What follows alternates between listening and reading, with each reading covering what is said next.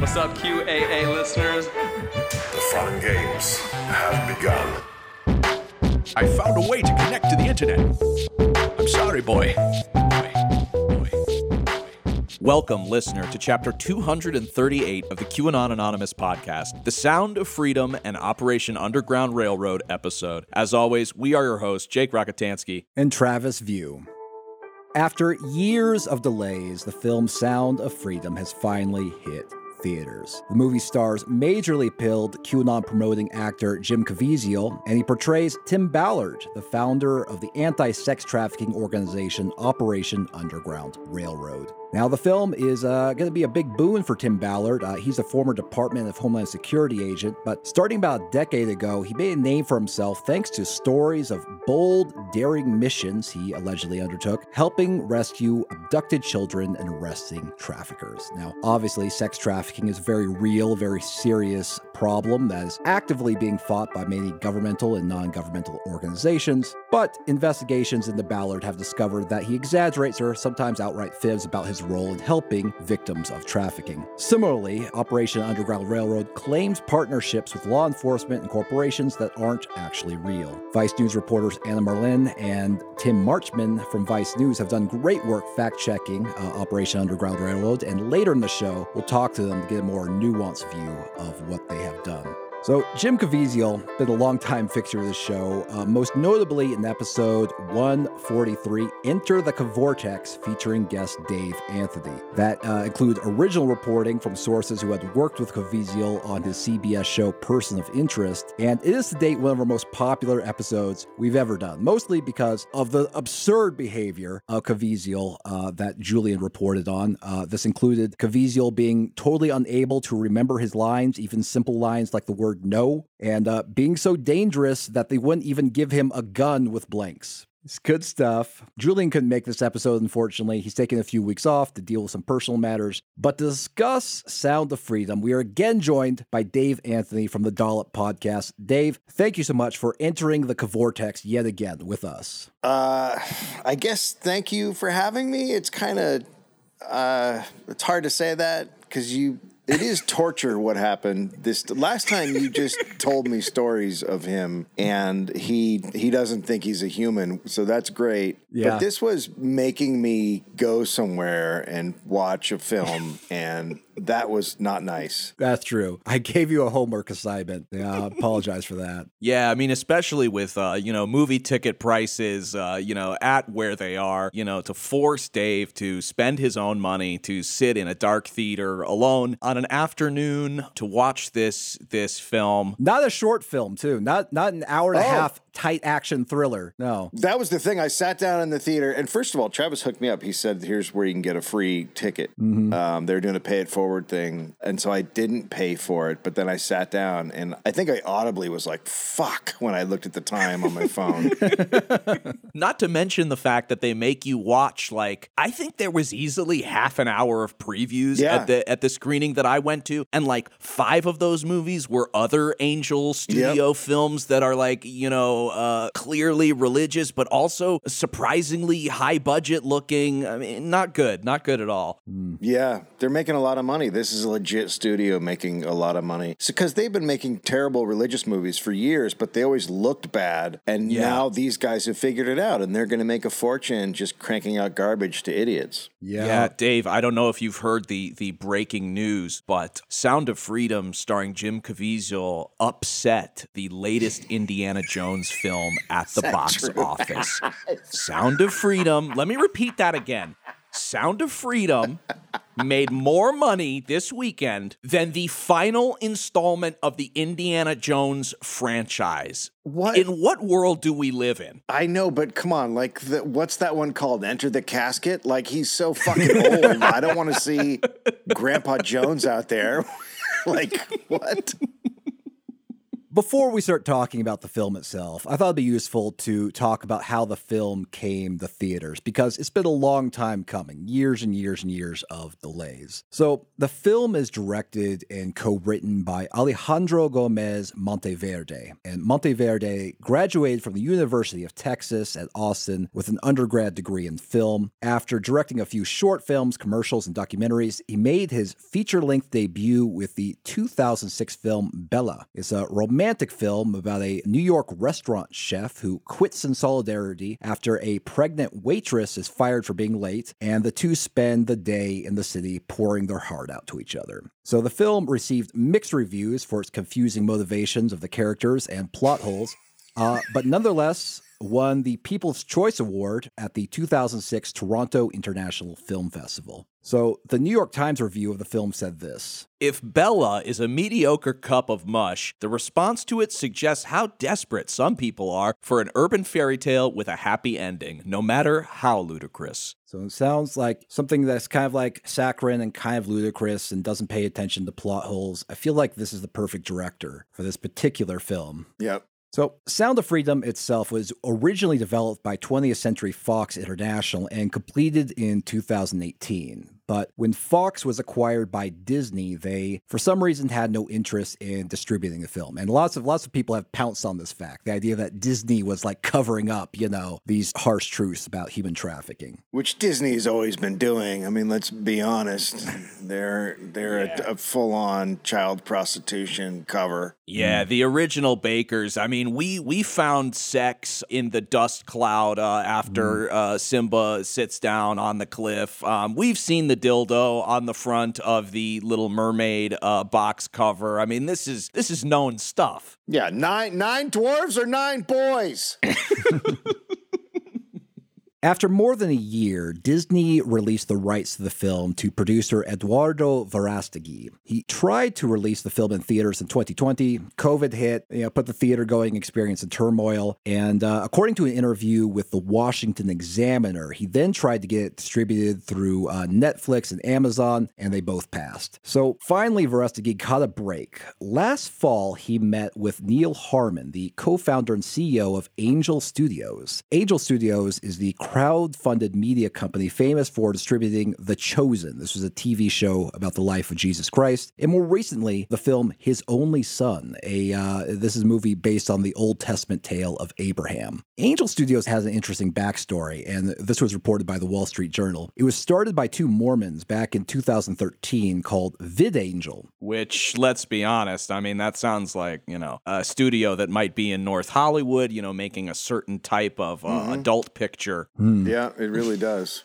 well, this is actually the opposite because uh, what VidAngel did was that they uh, they were a business that scrubbed nudity, profanity, and other potentially offensive content from popular movies and then streamed those movies to customers online. Edging. That's video edging. Video edging. Obviously, you can't just recut movies and stream them for profit without permission from the copyright holder. So, oh, that's weird. Yeah. So they were they were sued. They were sued into bankruptcy and they settled with the studios in 2020 for 10 million dollars. In the wake of that settlement, the founders they launched Angel Studios as a separate company, and instead of just cleaning up other studios' content, they decided to put out their own, which gave us the Jesus and the Abraham movies, and now Sound of Freedom. They realized it was much easier to just write movies without any nudity in them than having to go and digitally composite it out of existing films. So smart business move for them, I think. Mm. I kind of want to see one of those movies now. I want to see it yeah. edited out nonsense. I mean, I you see it a little bit on TV, but this sounds like it'd be really awful. That's good. I, I want to see VidAngel Pulp Fiction. That should be interesting.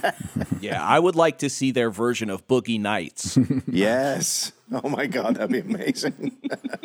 the movie is like 13 minutes long.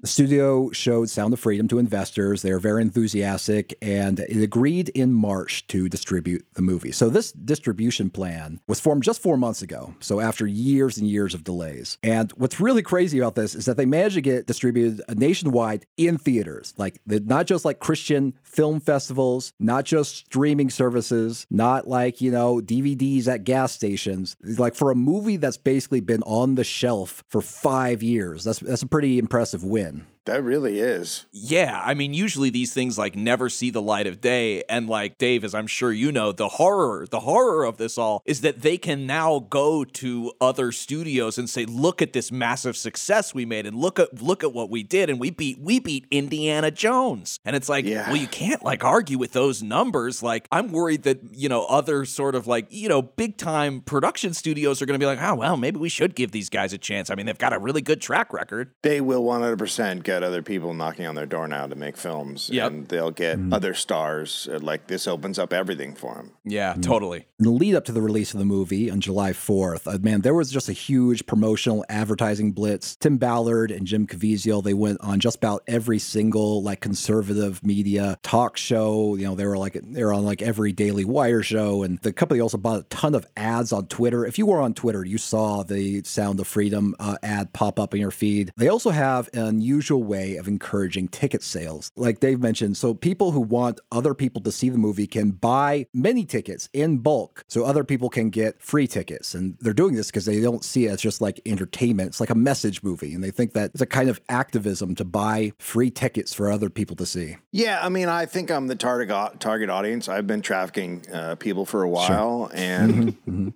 uh, this changed my mind. I don't. I don't want to Yeah. do it anymore. I think it's bad now. Well, yeah. Well, one one person saved uh, by the sound of freedom. Already taking down the traffickers. Good job. Before we talk about what's in the film, I think it's notable to discuss what's not in the film, and that there's no mention of adrenochrome. There's no Right. scenes where Jim Caviezel is like running around in deep underground military bases. There's no secret revelation that actually Hillary Clinton was the leader of the global pedophile ring. Like all the fantastical elements of the conspiracist worldview are surprisingly absent. Yeah, that's what I was really expecting, and, and that's what I was most excited about was those scenes, the you know drinking the baby's blood and and whatnot. Uh, it was very disappointing because I'm betting it's been shot and it's on the, the cutting room floor somewhere. I hope a director's cut comes out someday. That's possible. I think you're gonna get your wish. I think you're gonna get. I think you're gonna get the 4K Blu-ray with the adrenochrome farms in it, and it's actually they basically used footage from um, their original VidAngel company uh, for their version of the Matrix, Yes. where instead of like you know the thousands of rows of like you know pink goo that uh you know Neo is kept in, it's just gonna be like a bunch of kids in a different kind of pink goo, maybe. Uh, I would love it if they started just taking those scenes of people eating and consuming children and, and they just splice them into other films. Do the opposite.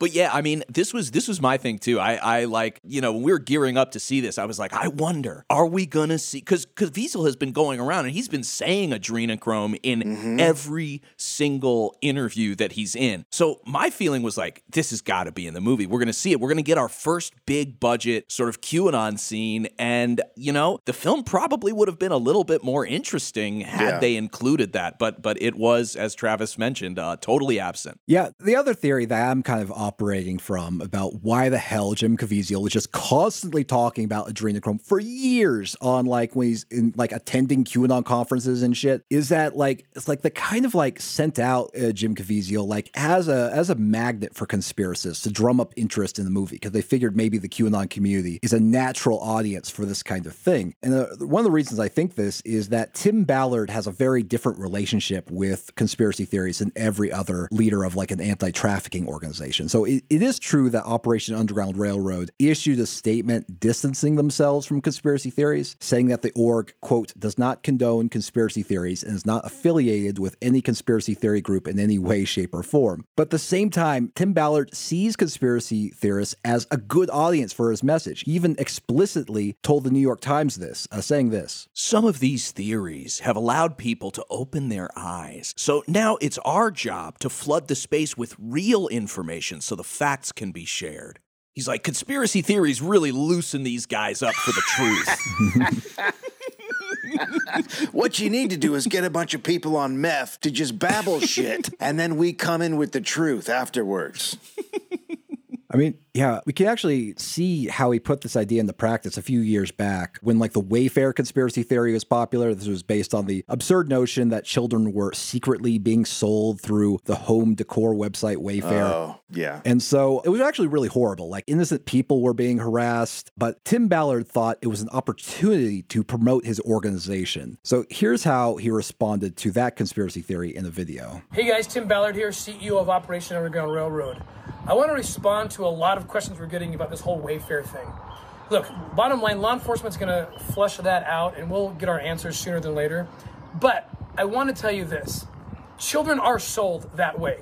For 17 years, I've worked as an undercover operator online. No question about it. Children are sold on social media platforms, on websites, and so forth. So I'm glad people are at least waking up to it. I don't think anybody here can deny that, right? You can buy kids through Walmart, IKEA, Right. all the big box stores for sure. Some bodegas are getting into it. Look, I try not to get them from IKEA because the children are very tough to assemble. Um, the the instructions that come with it, there's a lot of an ad, you know, it's it's very they it's very so. I prefer I prefer Wayfair to kind of send it all at once, you know, everything Yeah. together, working, you know, ready to go. Yeah, it makes sense. I like how this guy you uh, you can't see this uh, if you're listening, but he set his camera shot up so there's an American flag in the distance waving over his shoulder. Yeah, there's Yeah. also somebody who like peeks in from the background Yeah. and kind of notices that he's record. It's almost like a Bigfoot sighting. It's like they kind of peek around the corner and then they're like, "Oh man, this guy's doing something serious. Like I better get out of his viewfinder." Uh, look at this guy. He really looks. He looks like he stepped out of a football field. Yeah. Yeah. He's nothing like. I mean, Caviezel is nothing like him in the Nothing. film. I mean, Caviezel, I think, has been crying for the last two years, and the movie is is no exception. I mean, there are many like close ups of like out of focus on his eyes, out of focus on his eyes. A single tear forms. Now we're in focus on the tear rolling down his cheek. Well, the number of times that they just put the camera on him and he didn't do anything was astounding. And and I thought back to when you said he didn't remember his lines because it seemed like there's just a lot of blank stare moments. And if they cut out all those, the movie would be 45 minutes less. Yeah. Well, and that was like, and I mean, maybe we're going to get into this, but like, that was kind of my main gripe with it was that all of the emotion in something that should be highly emotional, Yeah. high, you know, have high levels of conflict, there was nothing. There was just Nothing. absolutely nothing. There was no, it almost operated under the, the assumption that it's like, hey, you watching the movie, like, you know how bad human trafficking is, and we know how bad it is. So you just supply the emotion based on like your own beliefs at, at how bad this is, as opposed to like using the film to really hit home like how, you know, how visceral and like awful this this thing is. It was very weird w- Yeah. watching this watching this movie. It was for sure. And I don't know how big of fans are people on the right of this guy. Is this guy one of the main characters in their sort of fantasy thing that they have going on? Tim Ballard. Oh yeah, Tim Ballard is yeah. He's he's pretty big actually. He like he went to the White House and talked to Trump. He did testimony. He's a big celebrity. Um, like yeah, on the right, definitely. because it felt like it felt like people went there to watch this the way people would go watch a Spider-Man movie or a Marvel movie, something that is based on a comic book, and they wanted to see their favorite scene and see their favorite moment. Yeah, totally. And they walked away disappointed not seeing either Hillary Clinton, uh, the eating of children, or, and or the adrenochrome farms. It would have been great if they had done that after the credits. yeah, that's like the hidden credit scene instead of Jim Caviezel being like, "Please, I'm I'm really begging you. You guys got to tell your friends about this movie." One thing I do want to note is that, like, on a basic, like, technical level, is is better than the kinds of movies we usually watch for this podcast. Like, my standard for like a conservative message movie is like My Son Hunter, and like you know, like a basic competence level. Not the storytelling wasn't great, but like stuff like the lighting, the shots, the music. You know, that stuff was, I, I think, pretty well done. It was filmed on location in Colombia, and sometimes they had like you know really kind of neat looking sets and stuff. But like, yeah, other than that, you were talking about this earlier, Jake. It's like one of the big problems is that like Tim Ballard is totally uncomplicated. Like he starts out as a good person who wants to do good and is dedicated to helping children, and he continues to do good with like no friction throughout the film. Yeah, I mean, to me, like, I think that there were probably three or four scenes of conversations with Mira Sorvino, who plays his wife, that were completely edited out of the film because what's left of what would be the conflict, which is, you know, hey, I want to quit my job to go find these kids. And you go, well, you can't quit your job. You know, you're this many months away from your pension. And um, what are we going to do for health insurance? We have 11 children, which you do see in the movie. Yeah. They do show a shot of his family, and it's like 100 kids. And now that, yeah, I, I know that he's uh, he's Mormon, that makes sense. But Oh. like, you know, he basically says, I'm going to quit my job. I'm going to go find these kids. And she's like, you go find those kids. And it's like a 30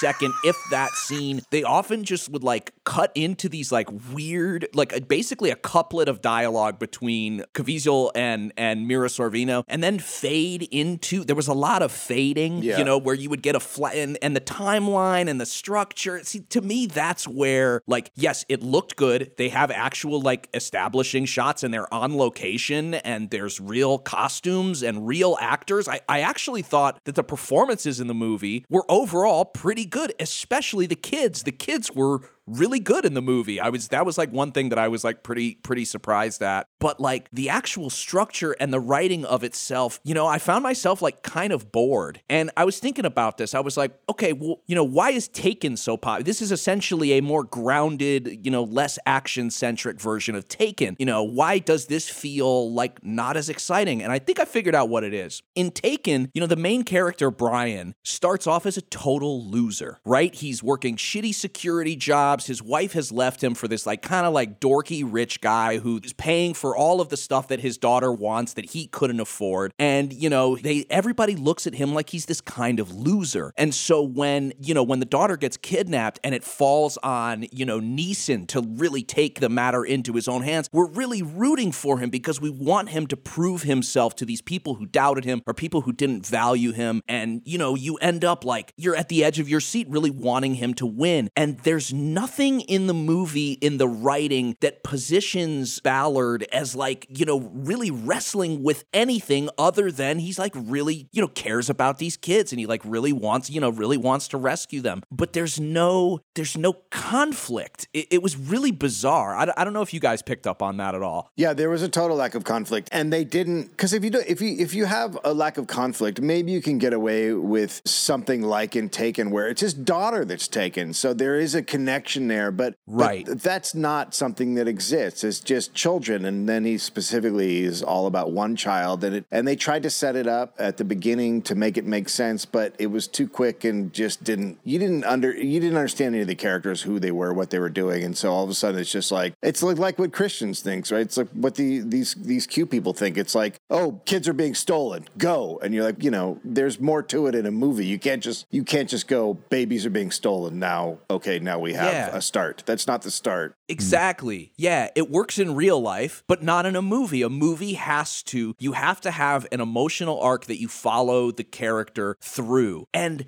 like, even stuff that you think would have been this sort of inherent sort of like inward struggle where you know in the very beginning of the movie you see Ballard pretending to be a pedophile so that he can get more information from a guy that they've arrested and hit him with trafficking charges as opposed to child pornography charges. And like that's something that you could play with is the weight at which and and looking into the darkness and how it's affecting him you know having to pretend like you know he's one of them um what it's doing to his soul how it's affecting his relationships yada yada yada. But it's just it's just a plot point it's just something that the writers needed to happen so that they can get you to the next sort of like element of the plot Yeah. So let's uh let's let's walk through some of the uh basically the plot of the movie. So Can I say what happened when I walked in the theater? yes, yes, yeah. Tell a story. So I'm still I still mask. Uh, you know, I'm still one of those guys who doesn't want COVID. And uh, I walked into the theater with my mask on, and a person sitting right by the aisle went, "You're in the wrong movie."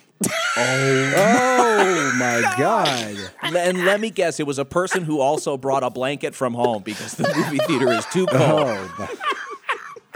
God damn. I had, I had those in my theater I started laughing so hard. oh, it's the best. You're in the wrong movie. This is a Christian movie, sir. We don't mask here. Yeah, your mask is no good here. You'll get COVID whether you wear it or not. so when I walked into uh, when I walked into the theater, you know, I was like, I know this is going to be somewhat of a slog. You know what I'm going to do? I'm going to get a big cherry coke and a big buttered popcorn. I'm going to put the ancillary butter that they you know that they offer Yeah. at, the, at the condiment stand. And there was another guy and like maybe his girlfriend or wife, and exactly the kind of dude you would imagine. You know, big chunky cargo shorts, white t-shirt, you know, fox gear hat, and like I sort of happened in on their conversation, and and she was like, "Oh well, I get, I sh- I really shouldn't put this extra butter on, but I I I know we're going to be, I know this is going to be a stressful movie." And she was like, "And your friend?" She turned to the guy she was with, and she was like, "And your friend? He he worked with them." The guy was like, "Oh yeah, well yeah, my my buddy is uh you know he fundraises, he's yeah worked alongside them," and he goes, "Yeah yeah yeah, I mean this is it's scary stuff, you know I've done a lot of my own research," and I was like, "Oh my god," I'm like, "Here it is," I'm like in the you know I'm in the vortex. Uh, these people at the popcorn line, at the, not even that at the butter line, they're talking about it. They've done their own research and they're scared to see the movie because it's going to affect them so much. But the funniest thing was I sat down in the theater and about five minutes into the film, a group of kids came in. Clearly, you know, theater hopping. they had Oh, gone to see, you know, they had gone to see like, you know, Spider Verse or the new Transformers or whatever. All, all movies that I saw on the posters that I wish I, I was there to see. And they walked in and they sat down and like within about 10 minutes, they all got up and left. They were like, ah, this fuck this this shit is fucking boring. Like we, we picked the wrong one. So talk about being in the wrong theater. Oh, that's one of the worst movies to ever hop into. Oh God. I know. just Caviezel's like huge blown up face, just like misty eyed, like looking lost. All right, let's um let's talk a little bit about the plot of this movie. So Okay, okay. It opens in Honduras and with the story of a father who is told by a famous beauty queen that uh, his son and daughter might have what it takes to make it in the entertainment industry. So already we got, you know, I guess the uh, South American version of the Hollywood sickos. So the the two kids are dropped off by their dad in the building where many children are having their photos taken. But when the father comes back, he discovers that the entire operation has vanished without a trace, along with his two children. They are all whisked off to God knows where, while the confused, panicked father just runs down the street. And honestly, if, if I could jump in really quick, this part of the film I thought was the most effective. Yeah, it was pretty good. Seeing the girls uh, being forced to do kind of model poses. There's a scene where she, uh, the trafficker, takes you know the main girl's headband off and puts lipstick on her. I started to emotionally engage because this is a thing that I I know that this industry does, and it was at that point I was like, maybe maybe this is gonna be good. Maybe they really do know what they're doing in terms of filmmaking. But that was it. I mean, that was I think maybe the most emotional scene in the entire thing. Yeah. Then we cut to uh, America, where we see our hero, Tim Ballard, played by Caviezel, waiting in the vehicle for a pedophile to download illegal content. And then as soon as he does, Tim Ballard, he busts down the door, the whole team, the rush is raided and arrests him. And um, while Ballard has his pedophile in custody, he hatches a plan to use him to find trafficked children because he's just so sick of just busting the, the pedophiles here, and not actually, you know, rescuing the children. So he gets cozy with the pedophile he arrested by pretending to be a pedophile himself. And we learn that this is a book writing pedophile. He what? He's a book writing pedophile? You don't remember that? Yeah. No, I missed that. To me, I couldn't get over the fact that he looked like a very budget Adam Driver. I was like, I, I I was kind of like, is that Adam? Did they get Adam Driver for this? Like, oh man, 64 BC must have done really bad. But then I realized it was not him and just some guy that kind of looked like him. He looked like a pedophile Blanca patch to me. Yeah. yeah. I really feel connected to you. Like maybe you'll understand.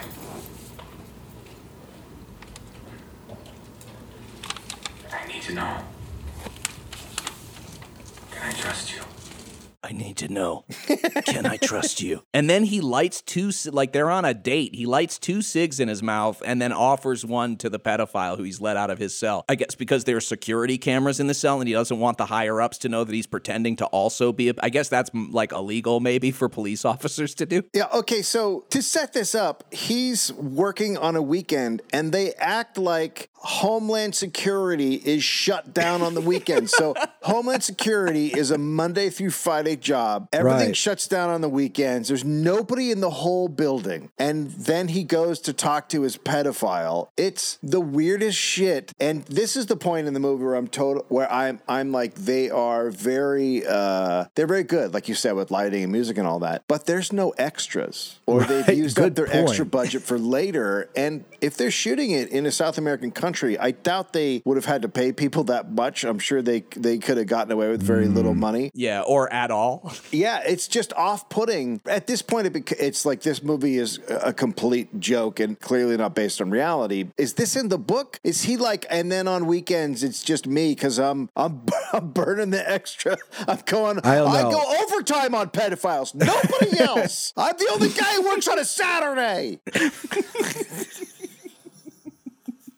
But yeah, I didn't even think of that. I was like, yeah, there's I guess there's like no other guards in the facility like whatsoever. I also thought it was weird that when they bust this guy at first, it's just two cops. Like if Yes. you're executing a raid, I'm sorry, it's a whole SWAT team. They're busting the door down. They're not like breaking into this guy's house and sneaking through his living room, just two guys using hand signals. Like, come on. No, there, there. Are, if, if there are cops, if someone pulls over a car, there's three cop cars. If there's a chase, there's 500 cop cars. If there's, if they're doing construction, there's a cop car, and now they're gonna bust a pedophile, and they're like, nah, nobody wants to go. The whole force would be there. Mm-hmm. Yeah, just our two our two most elite agents. That's all we need. So Ballard then he gets the pedophile's trust by getting him released from jail, and then the pedophile returns the favor by gifting Ballard a signed copy of his book, and then arranging for Ballard to meet with a child who soon will be trafficked across the border. And the child happens to be the young boy who was snatched away in the opening scenes. So this culminates in a scene in a restaurant where Ballard reveals that obviously this is all part of a sting operation. My God, he's so little.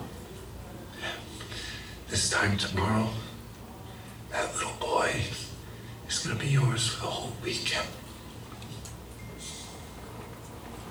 Bear a millstone. Be hung around your neck. And you be cast into the sea. And that you should never hurt one of these little ones. What does that mean?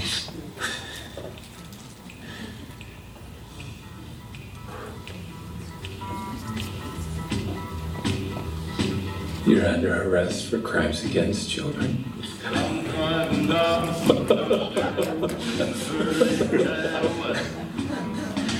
Another cigarette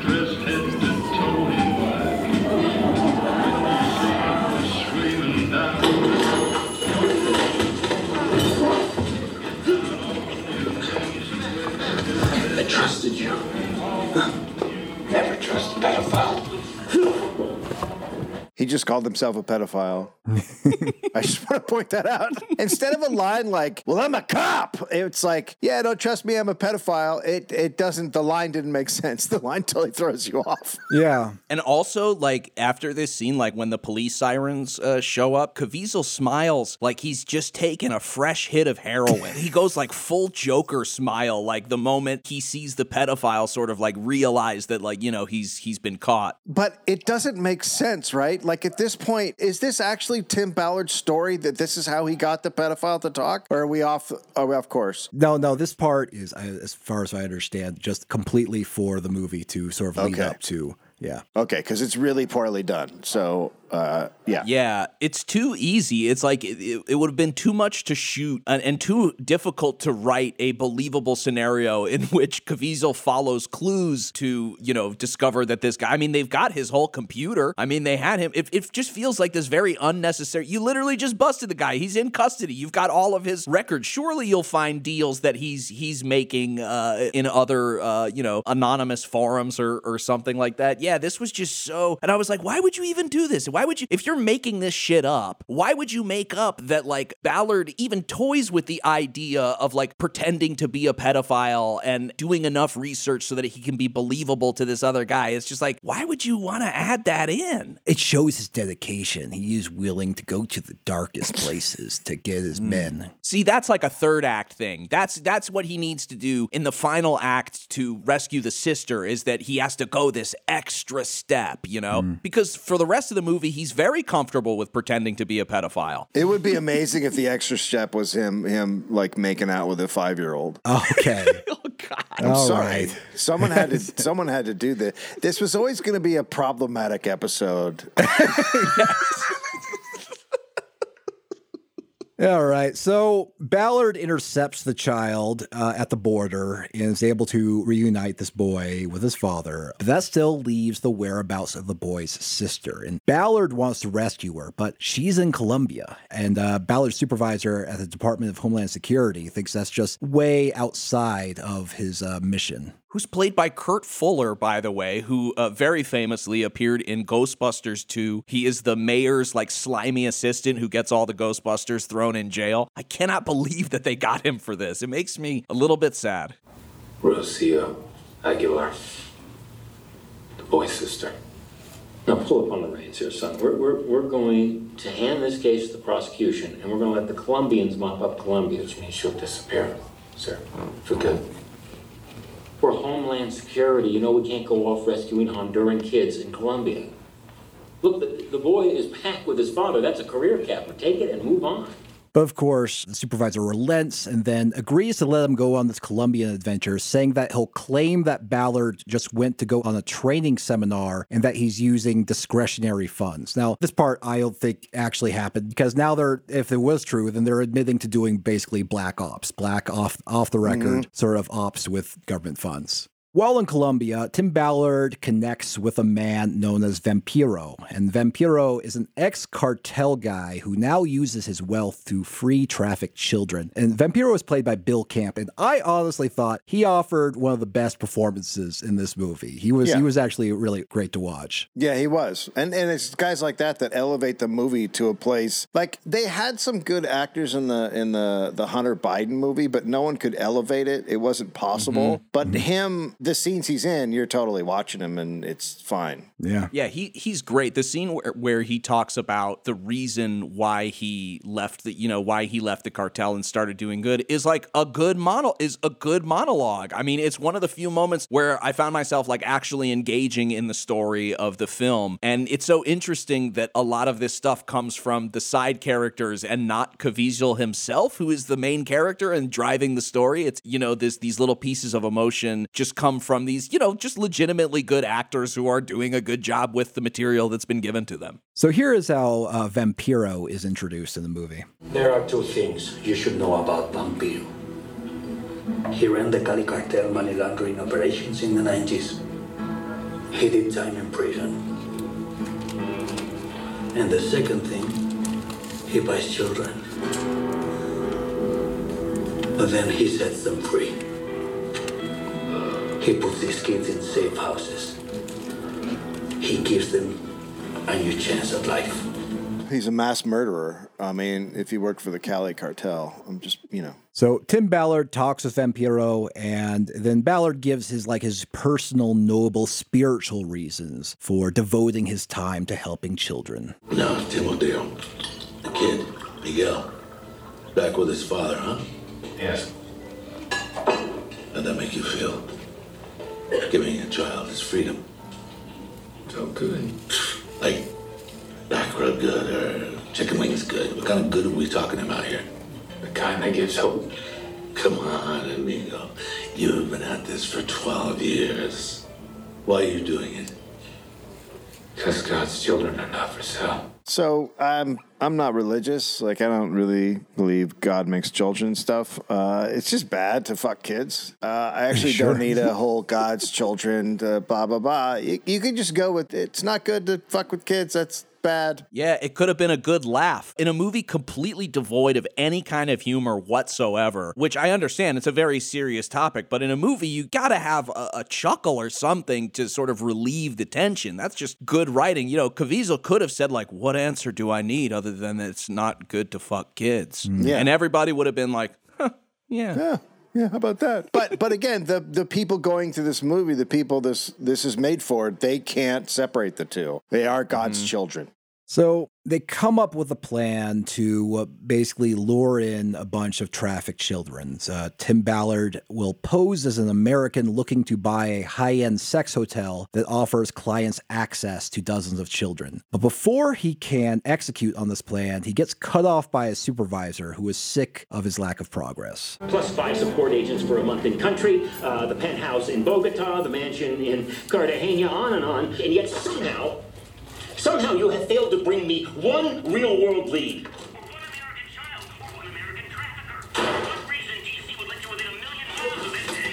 Glamour shots of Miss Cartagena don't count. She has the girl. It's over, Tim. Close up, get on the plane, and uh, and come back home. But of course, um, he believes in this mission so much that he quits his job and decides to, you know, do it solo. And he calls his wife, played by Mira Sorvino, and uh, she just supports him fully. No friction there at all. Just Well, let me let me ask you guys this: What would you do? What would you do in this? I think we'd all quit our job.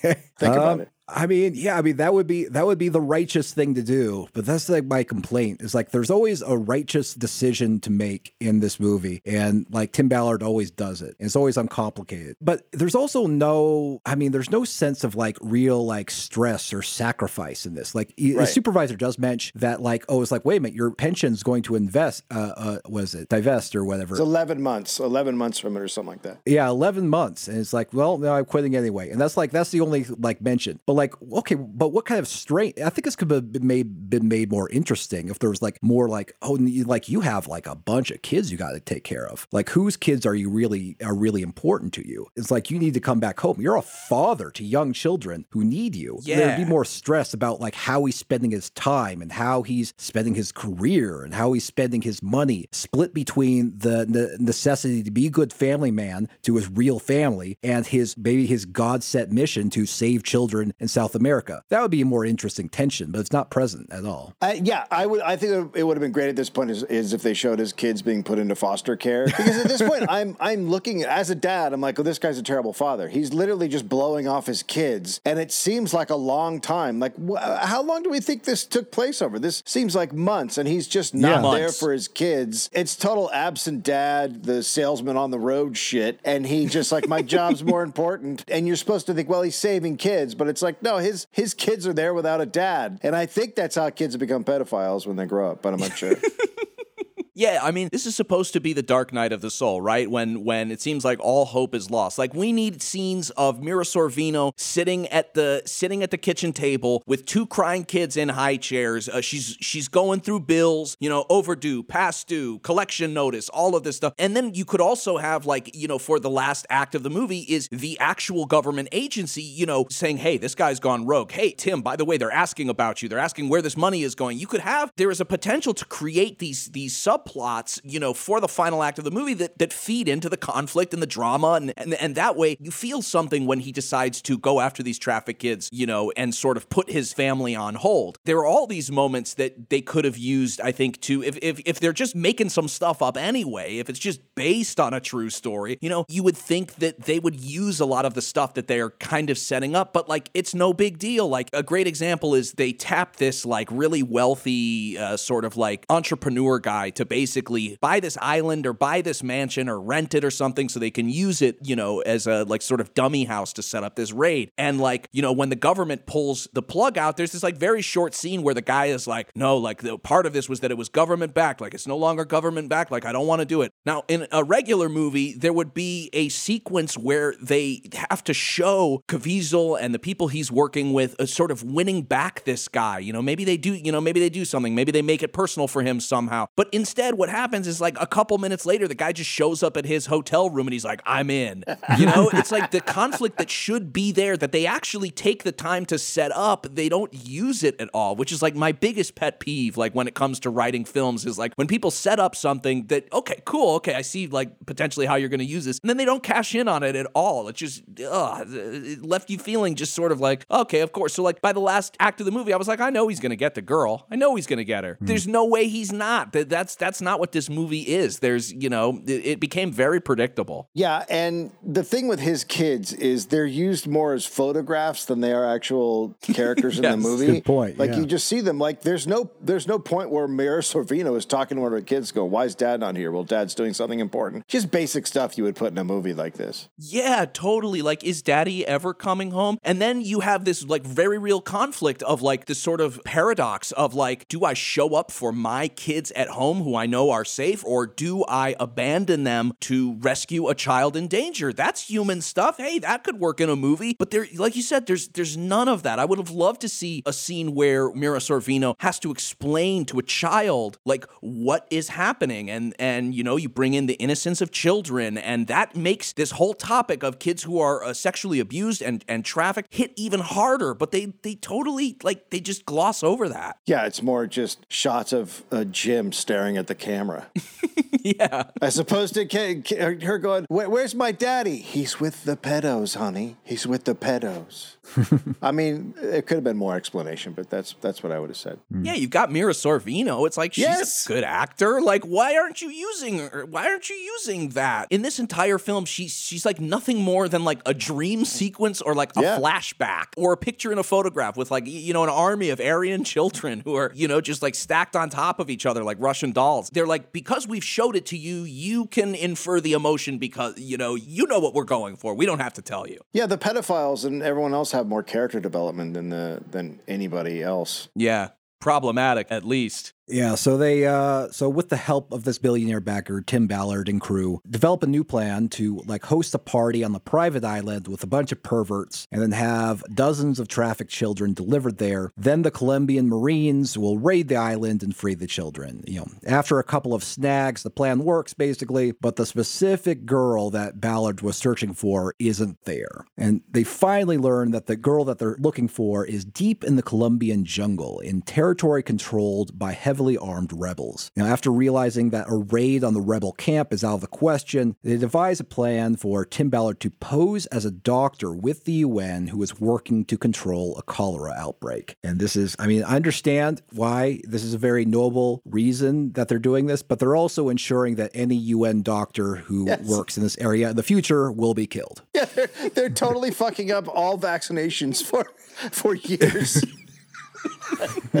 you know, like the CIA actually does. So okay. Well, so- okay, so- fair enough. Fair enough. There's also that like wild scene too where they give them those syringes and they're like, you know, this is a GPS that track and they're like, okay, so like you know where we are and they're like, or you can inject it and they're like, oh, so they can find our bodies. It's like even this thing that's supposed to add this kind of like element of sort of like danger and suspense is kind of fumbled through. Like what you really needed is the CIA guy coming in and being like, here's this and here's this and what it contains this liquid and and what it does is it allows us it has a tiny bit of this in it and it allows us to track your GPS coordinates. And they're like so you will be watching us after all. And the CIA agent goes like well no it would just to be to recover the bodies. Boom! Then then you cut to Jim Caviezel's you know scared worried you know tearful expression and like it hits harder. So like yeah they just don't know what to do with any of these moments which is weird to me. And I also think they're save they're trying to save money on what we would call under fives, people who talk a little bit but not a lot in films. It really felt like this movie was trying to have the least amount of speaking parts as possible. But that's mm. exactly the guy you need in this scene. yeah exactly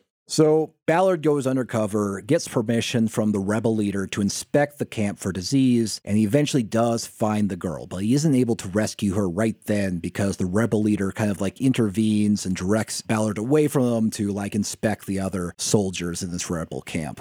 But that night in the rebel leader's room, right before he's about to like rape the girl. Tim Ballard intervenes and then gets into a climactic fight with him. And this is really the only like, well, besides the chase scene that comes right after, there's only like action that comes in the scenes. Like it's kind of billed as like as an action thriller, but there's really there's not a lot of action besides this. There is a fight, and this fight it kind of has an unusual gimmick to film it. So the terrified girl alternates between watching the men fight and closing her eyes, and when she closes her eyes, the screen goes black, so that all all you hear is the sounds of fighting. I was thinking about why they did this, and based upon what we've learned before about Caviezel, is that it sounds like it helps if you have really short takes for him, and so this. This helps. This helps make the takes nice and short, so that you sort of like see him, and then it cuts to black, and see him, and cuts to black. It's like Yeah. making a film with someone who has dementia. Yeah.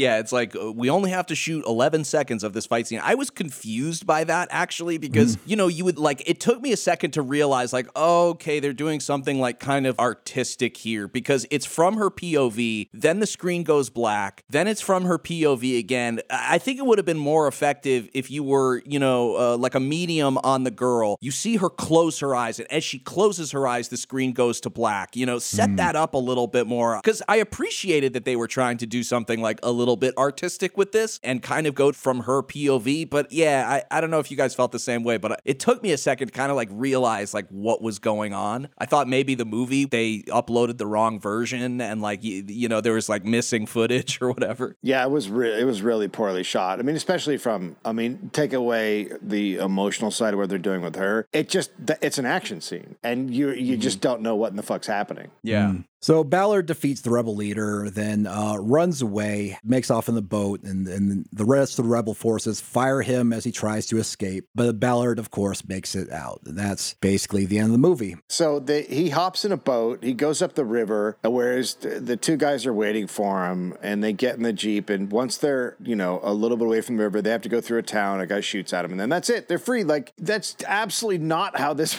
Like the whole time, I'm like, so they're gonna get stopped, right? They're driving through windy mountain roads, and you're like, they're free, and I'm like, they're absolutely not free. These are fucking Yeah. rebel guys. They're not. There's no way. It, it's just the fantasy of how this works is just so crazy in this movie. It also takes like a couple bursts from the AK 47 of the pursuing, you know, the pursuing rebels to break the back windshield on the van. I was like waiting for it to break. I was like, all right, the windshield's gonna break, the glass is gonna shatter on them. And then I was like waiting and waiting. I was like, ah, did they not pay for the for the glass break? Like, are they not gonna do that? And then it came, but like Yeah, that was your chance for a long, extended scene in which you could have seen, you know, how good the director was at an action movie, what he wanted to make. He he didn't know what he was doing, mm-hmm. and then it just doesn't make sense geographically. The whole time you're watching, you're like, what? So there's one town they get through, and that's it. It's just weird. Yeah, I thought for sure when the Vampiro character turns to the driver and he goes like, "Are you hit?" Yeah. I thought for sure that we were going to see that guy slump over, and I was like, "Oh, he got hit. He got hit." But the guy's like, "I'm good," and he's like, "Everybody's good."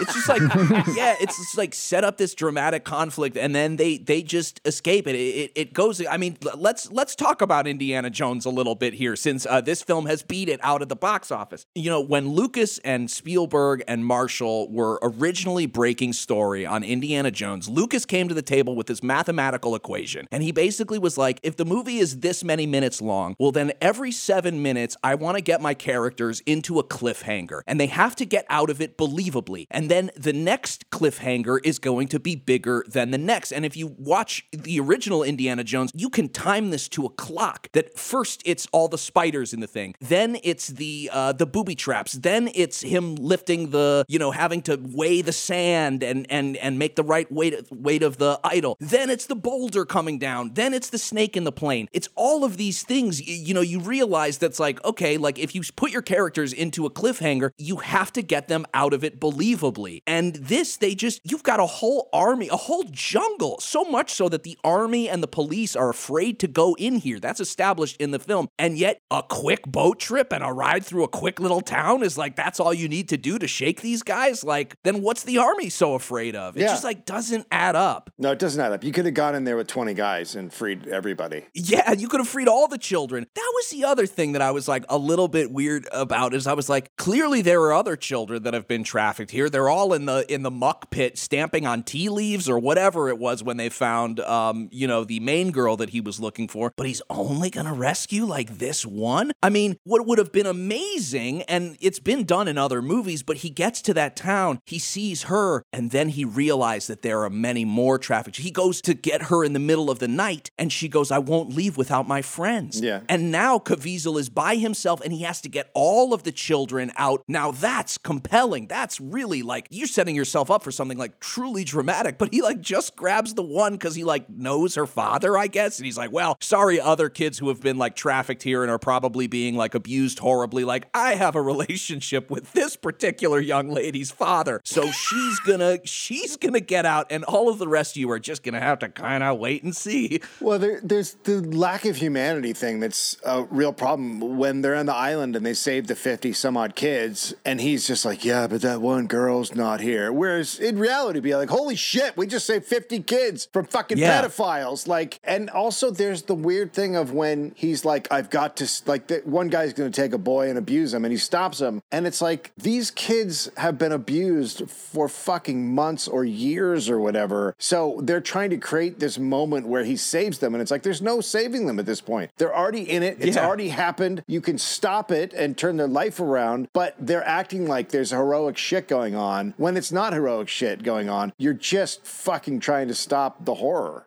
Yeah, and I'm pretty sure that on the gun that the the henchman puts to Caviezel's head when he tries to stop the head honcho from taking the kid off into the woods, I'm pretty sure you can see like Acme Toy Company written on the side of it. Like it, it did not look like a it did not look like a real gun at all. There was also that whole bizarre thing where they that I like had to sort of piece together afterwards where they try to frame that guy as the one who sold Yeah. out everybody. They're like, oh, make sure he doesn't go off in handcuffs or whatever, which is like totally a plot point then that is completely dissolved. Like, what does it matter? Who cares? Like, literally, everybody is going to know that you they're not going to deal with you guys anyways because you literally set up a, a, a pedophile mansion that got raided. Like, even if you're a true blue pedophile, like they're not going to work with you again. You got caught. So this whole like hinkamarink do about like you know making sure they don't look like the guys that sold everybody is just it was so bizarre. They spent so much time on the wrongest shit. You know, Yeah, it's like they did. They really did. So before the movie like really ends, we see the giant face of Jim Caviezel morph into the face of the real life Tim Ballard, which was like I felt like it was a it was just a way for the film to communicate. It was like, oh, you know all those you know those good feelings you have as Jim Caviezel as the hero of the story. Well, here's the real guy you should be you know you should be giving all your money to. There was a young woman in front of me who was sitting in the row in front of me who pulled up her phone and was Instagram storying that part of the movie. Like just the, the text at the end, I could tell it was she was loading up a real a real loaded post.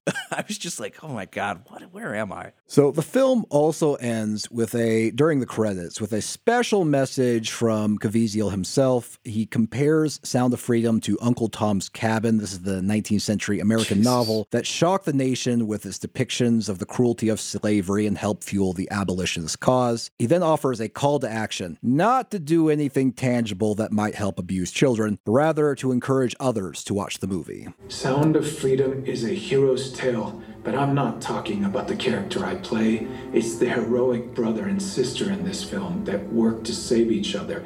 They are the true heroes. The most powerful person in this world is the storyteller.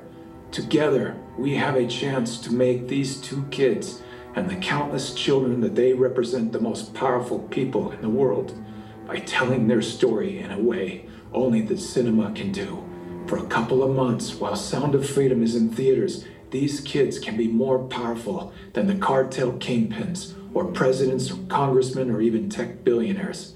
We believe this movie has the power to be a huge step forward toward ending child trafficking, but it will only have that effect if millions of people see it. You're out of your fucking mind. What What are you talking about? It's a movie, you dumbass. What the Yeah. what's happening? I feel like Taken did more for um, y- you know international awareness of of Chi- and hey they got four of those. We're totally gonna get Sound of Freedom two, three, and four. By the way, it's definitely happening. I mean, yeah, it's basically Kony 2012 activism. Yeah. Yes. It's the same shit we've seen for years and years. And that was the same, that was based upon the same premise is that there's this evil man in Uganda who's abusing children. Don't you want to save the children? In fact, his organization organizations called Invisible Children. In fact, this is something we've seen over and over and over. There was like I for the series Trickle Down, I talked about a work of journalism in the Victorian England called uh, The Modern Babylon, and this is basically this journalist claimed to expose the horrors of child prostitution in London, and like like a lot yellow journalism, there were elements of truth, but it was also highly exaggerated because the point was to sell papers, not to actually help children. And uh, this is just an easy hack if you want to uh, get a lot of attention for yourself and drive people towards a cause. Is take the real problems that you know neglected and abused children face, amplify them, make them about yourself, and then turn them into a media spectacle. But look, this is all about them, right? Uh, at the end of the day, this is a movement and something that came about because these people couldn't come to grips with the fact that they were a part of and gave money to, and for years sanctioned and backed the child fucking rape palaces of their churches. I mean, that's where this is fucking coming from. This whole fucking movement is about their guilt and their horror of association that they can't come to grips with, that they still can't dismantle, that they still can't actually go after on a level. They're not going after the fucking Baptists, are they? They're not going after the Mormon church. They're not going after the Catholics. No, now they're going after Democrats eating babies and South American uh, cartels of child stealers. It's this is all about their own fucking shit. Every single part of it.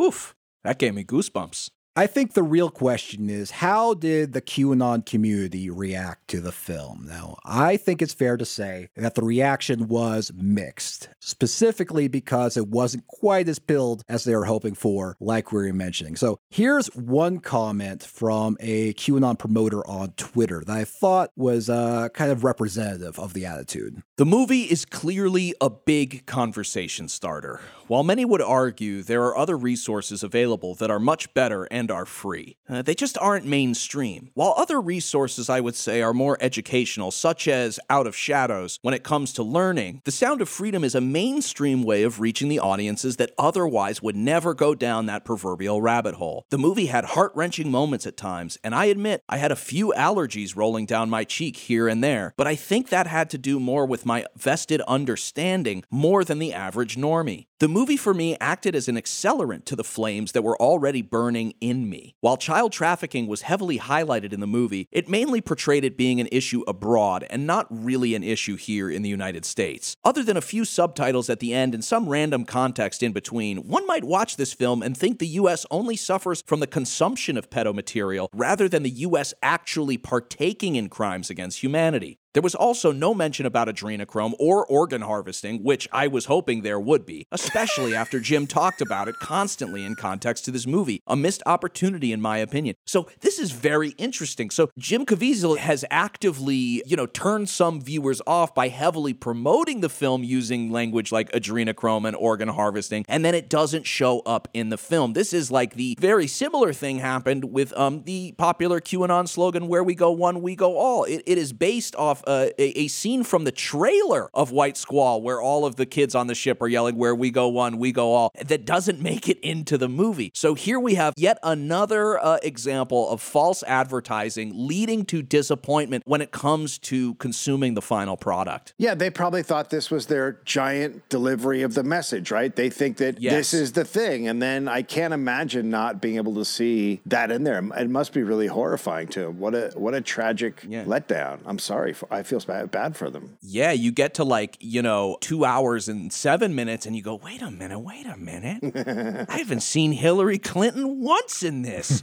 I haven't seen Barack Obama once in this. They don't even they don't even mention him. What the heck? Totally, like you know that it's like that moment where you're you're watching the scene, you're like, oh, I can't wait to see the scene from the trailer where Thor, you know, shoves the lightning bolt up the guy's ass, and then you're watching the movie, they're like, where was that scene? It wasn't even in there. Like, what the fuck? And there's nothing about Democrats, right? There's nothing about Yeah, liberals. yeah. It's an apolitical movie from that aspect. Totally. But we all, having watched the movie, we all know the character that would have eaten the babies, right? The guy with the little mustache. Oh, that guy, yeah, the meth head. Yeah, yeah, that guy. That's Yeah. the that's the baby blood drinker right Yeah. there. At first, I thought that was that actor. Uh, I, I'm blanking on his name. Uh, he was in Tigerland. He always kind of plays like the wild, like cartel guy. He's a really good actor. Fuck, it's just on the tip of my tongue. Oh well. I did find out the movie uh, cost 14.5 million dollars to make. I mean, that's not that's not on the screen. It's not. I mean, I assume It- a it's lot of not, that went no. to went to the actors because the number one thing is the lack of extras in the movie makes it feel super bizarre and weird all the time. Mm-hmm. Yeah, that's not there.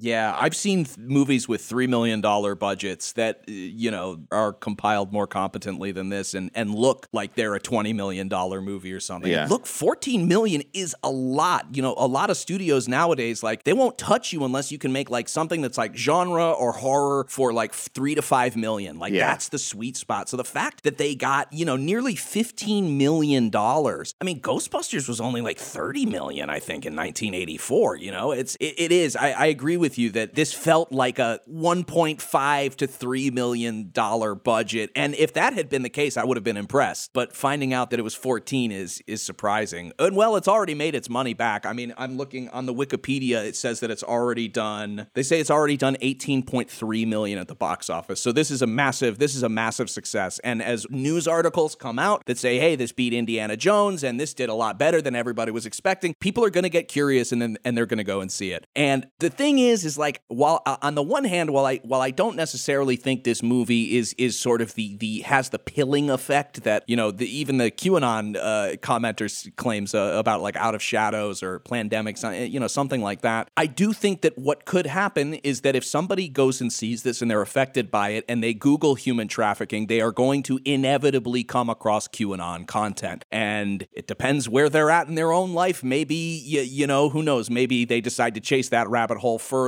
So I I don't want to say that I don't think this movie you know is not effective because I think it could very well be. But like Dave was saying, it, it's not the big tentpole. You did they didn't get to see all the things from the stories that they want. They didn't get all the lore, and that's a good thing. And it's also a bad thing because if it had had all the lore, if it had adrenochrome, if it had the human, you know, if it had Hillary Clinton, you know, sip, uh, drinking a, gla- a wine glass of blood, it would be easy to label as a far right QAnon movie. Don't go see this. This is propaganda. This is that. This is the other thing. It would be very easy to write off, but it was very smart of them, I think, to not contain that because you can't write that article about this movie. You can't at all. This is no different than the Ashley Judd movie Trafficked almost. It's like Right, right, right. there's not there's nothing else there that, that they need. They need so much more. I mean, they've they've been doing meth and running around uh, in the bushes in New Mexico. You know, they they're they need more. So, you know, rating this movie like for like for a conservative message movie, I is it really is like an eight out of ten. It's like one of the better ones just because it's competently executed. But generally, yeah, just because the story fell flat, I don't know. I'd give it like a three or a four. Dave, final thoughts. How many how many adrenochromes out of uh, organs would you give this film? I think it's two. uh, I think it's a two out of like five adrenochromes. It's it's just not there. There's nothing. It's like you said. There's no conflict there. It, it's slightly competent, but it's at the end of the day, just a A to B to C movie. Everything you think's going to happen happens, and it's a boring film. And I I just expect more crazy when I go into a movie like this. I expect a lot more crazy. I mean, from our perspective, people who don't believe in the Q stuff, it's also wildly disappointing. hmm Yeah, just as a just as a thriller. You know, you go in looking for thrills and you don't really get any. And it's not like Argo or something where the dialogue is so good that it's this kind of slow burn that that really culminates in this big heist or or whatever. It's missing all of that. And so, you know, I think it is competently made, but that is only in comparison to the other sort of like Christian uh, you know, right-wing conservative films that we got, like like the Hunter Biden movie or the uh, Left Behind 2, Rise of the Antichrist, which was very, very, very bad. And that had a lot of crazy in it, but very, very bad. So like, yeah, I would say I would give it like a I would give it like a two and a half out of five, I think. It's a five out of five from the grift perspective because the producers, yes. you know, I don't know if people know this, but like I had a I had a buddy who did a, a pilot once, and the and he'd done a bunch of pilots, and at the end of it, the line producer walked in and gave him a check for I think it was two hundred thousand, and he goes, "That's our split." And he goes, "What are you talking about?" He goes, "Well, I saved four hundred thousand from the budget." And he was like, "No, I wanted that in the goddamn product." But that's what these people do. They right. So they got a bunch of investors. The investors kicked in, and then they and then they save a bunch of money and they write themselves checks. At the end of the day, that's Yeah. that's what a lot of this movie looks like it was, which is what Yeah. the right wing's doing. It's all a grift. That's what Ballard's doing. It's a grift. Mm-hmm. Yep. Dave, thanks so much for joining us in the Vortex one more time. So, where can people learn about your wonderful tweeting and podcasting?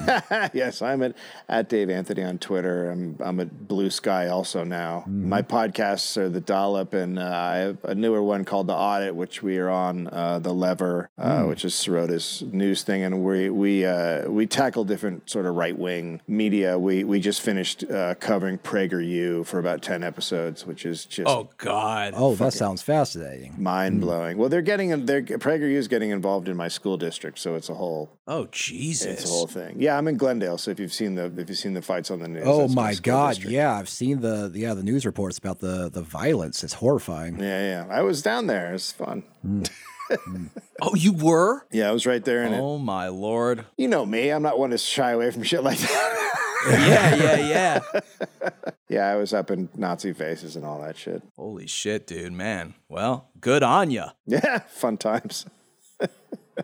Now, to get a more complete picture of the real Tim Ballard, we are now joined by Anna Merlan and Tim Marchman from Vice News. They have tracked Ballard for years and have done the very difficult work of fact checking his extraordinary claims in several reports. Anna's latest piece is titled Anti Trafficking Group with Long History of False Claims Gets Its Hollywood Moment. So, thank you so much both for uh, talking to us today. Thanks for having us. A pleasure. So, Tim Ballard, uh, he founded Operation Underground Railroad 2013, and uh, he has since claimed his operations have rescued thousands of children. Now, personally, I'm hard pressed to think of a more noble way to spend your time than rescuing children from sex trafficking, and certainly more noble than podcasting. So, what exactly inspired you to uh, scrutinize Ballard's claims and his operation more closely? So, we first started looking at OUR in 2020 after our colleague David Bixenspan, who writes about wrestling, wrote about essentially like a WWE referee's support for OUR. Mm. And some of the claims that OUR made that were sort of repeated in some of the materials that that WWE wrestler was sharing were just somewhat just piqued our interest and we wanted to get more information about the group. And so we started as i recall corresponding with a spokesperson for the group and just asking for a list of countries where they operated. Tim does that all Mm. sound right as far as you remember it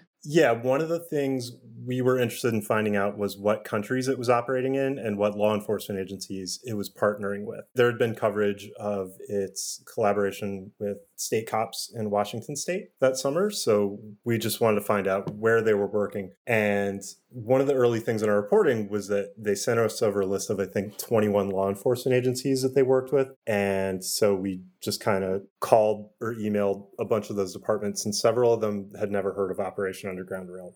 Okay. And when we pressed the point, it, it would turn out that they had, for instance, bought a canine dog trained to sniff out electronic devices with money from a multi level marketing company that sells essential oils, mainly to Mormon women. And that because OUR was partnered with that MLM, it was basically claiming this as a law enforcement partnership. So if that agency caught someone out in the chat room doing something they weren't supposed to do, or caught something with something on their computer that they shouldn't have had there, OUR would then say that this, you know, this arrest was the result of its work in collaboration with law enforcement agencies, that kind of thing, which obviously right from the start, that that sort of thing raises your eyebrows a little bit. So, law enforcement agency catches some people who, you know, allegedly did some very bad things online, and they got a dog from a pyramid scheme that is partnered with Operation Underground Railroad. And through that elaborate uh, series of connections, essentially, Operation Underground Railroad claimed credit for those uh, for those arrests, basically. Yeah, that's the that's the long and short of it. And we we actually ended up talking to agencies that said that they were going to start rejecting the money going forward. It wasn't worth the headache of having people get in touch with them about OUR or their reputation being tied to OURs. And that's, you know, we've, we've been reporting on this uh, organization for a few years now. And that's actually kind of a common pattern where there are organizations that they'll claim to be working with or affiliated with who, when, when you look into things, tends to be a, a little less closer relationship than is described. Yeah, one thing that you mentioned in your very first piece back in 2020 about uh, Operation Underground Railroad is a lot of their claims are just very difficult to fact check. Mm. And why is that? So, OUR kind of has two things that it does. One are these domestic operations where they claim to partner with law enforcement, most often, as Tim says, by uh, providing money to, you know, by these dogs, you know, these dogs who can sniff out like SD cards when you're trying to search somebody's home for exploitation material. The other thing that OUR does, though, is that they claim to carry out rescues internationally. And this is kind of the subject of Sound of Freedom and a lot of their kind of most glowing press coverage. Um, they claim to, you know, literally get groups of operators who are people like ex military and ex Navy SEALs to go into foreign countries and carry out these daring raids and rescues where they rescue, you know, women and children who are being sexually exploited. Those are by nature really difficult to check, in part because OUR doesn't provide a ton of detail about, for instance, where a lot of these operations take place, which you could certainly make the argument is for like operational security and for the privacy of victims. But it does mean that the stuff that is done internationally, sometimes you have to rely on OUR's word about what they say that they're doing. And so in our first story, in you know one of the most kind of dramatic cases that they talked about a lot that we were able to fact check what we found was just simply not at all what OUR had depicted. This is like when um you had a friend in junior high and they would go away to summer camp and they would come back and they'd be like, "Oh, I had the hottest girlfriend and you know, she yeah, I lost my virginity and but it all happened at summer camp, so it's not anybody you guys are ever going to meet or see."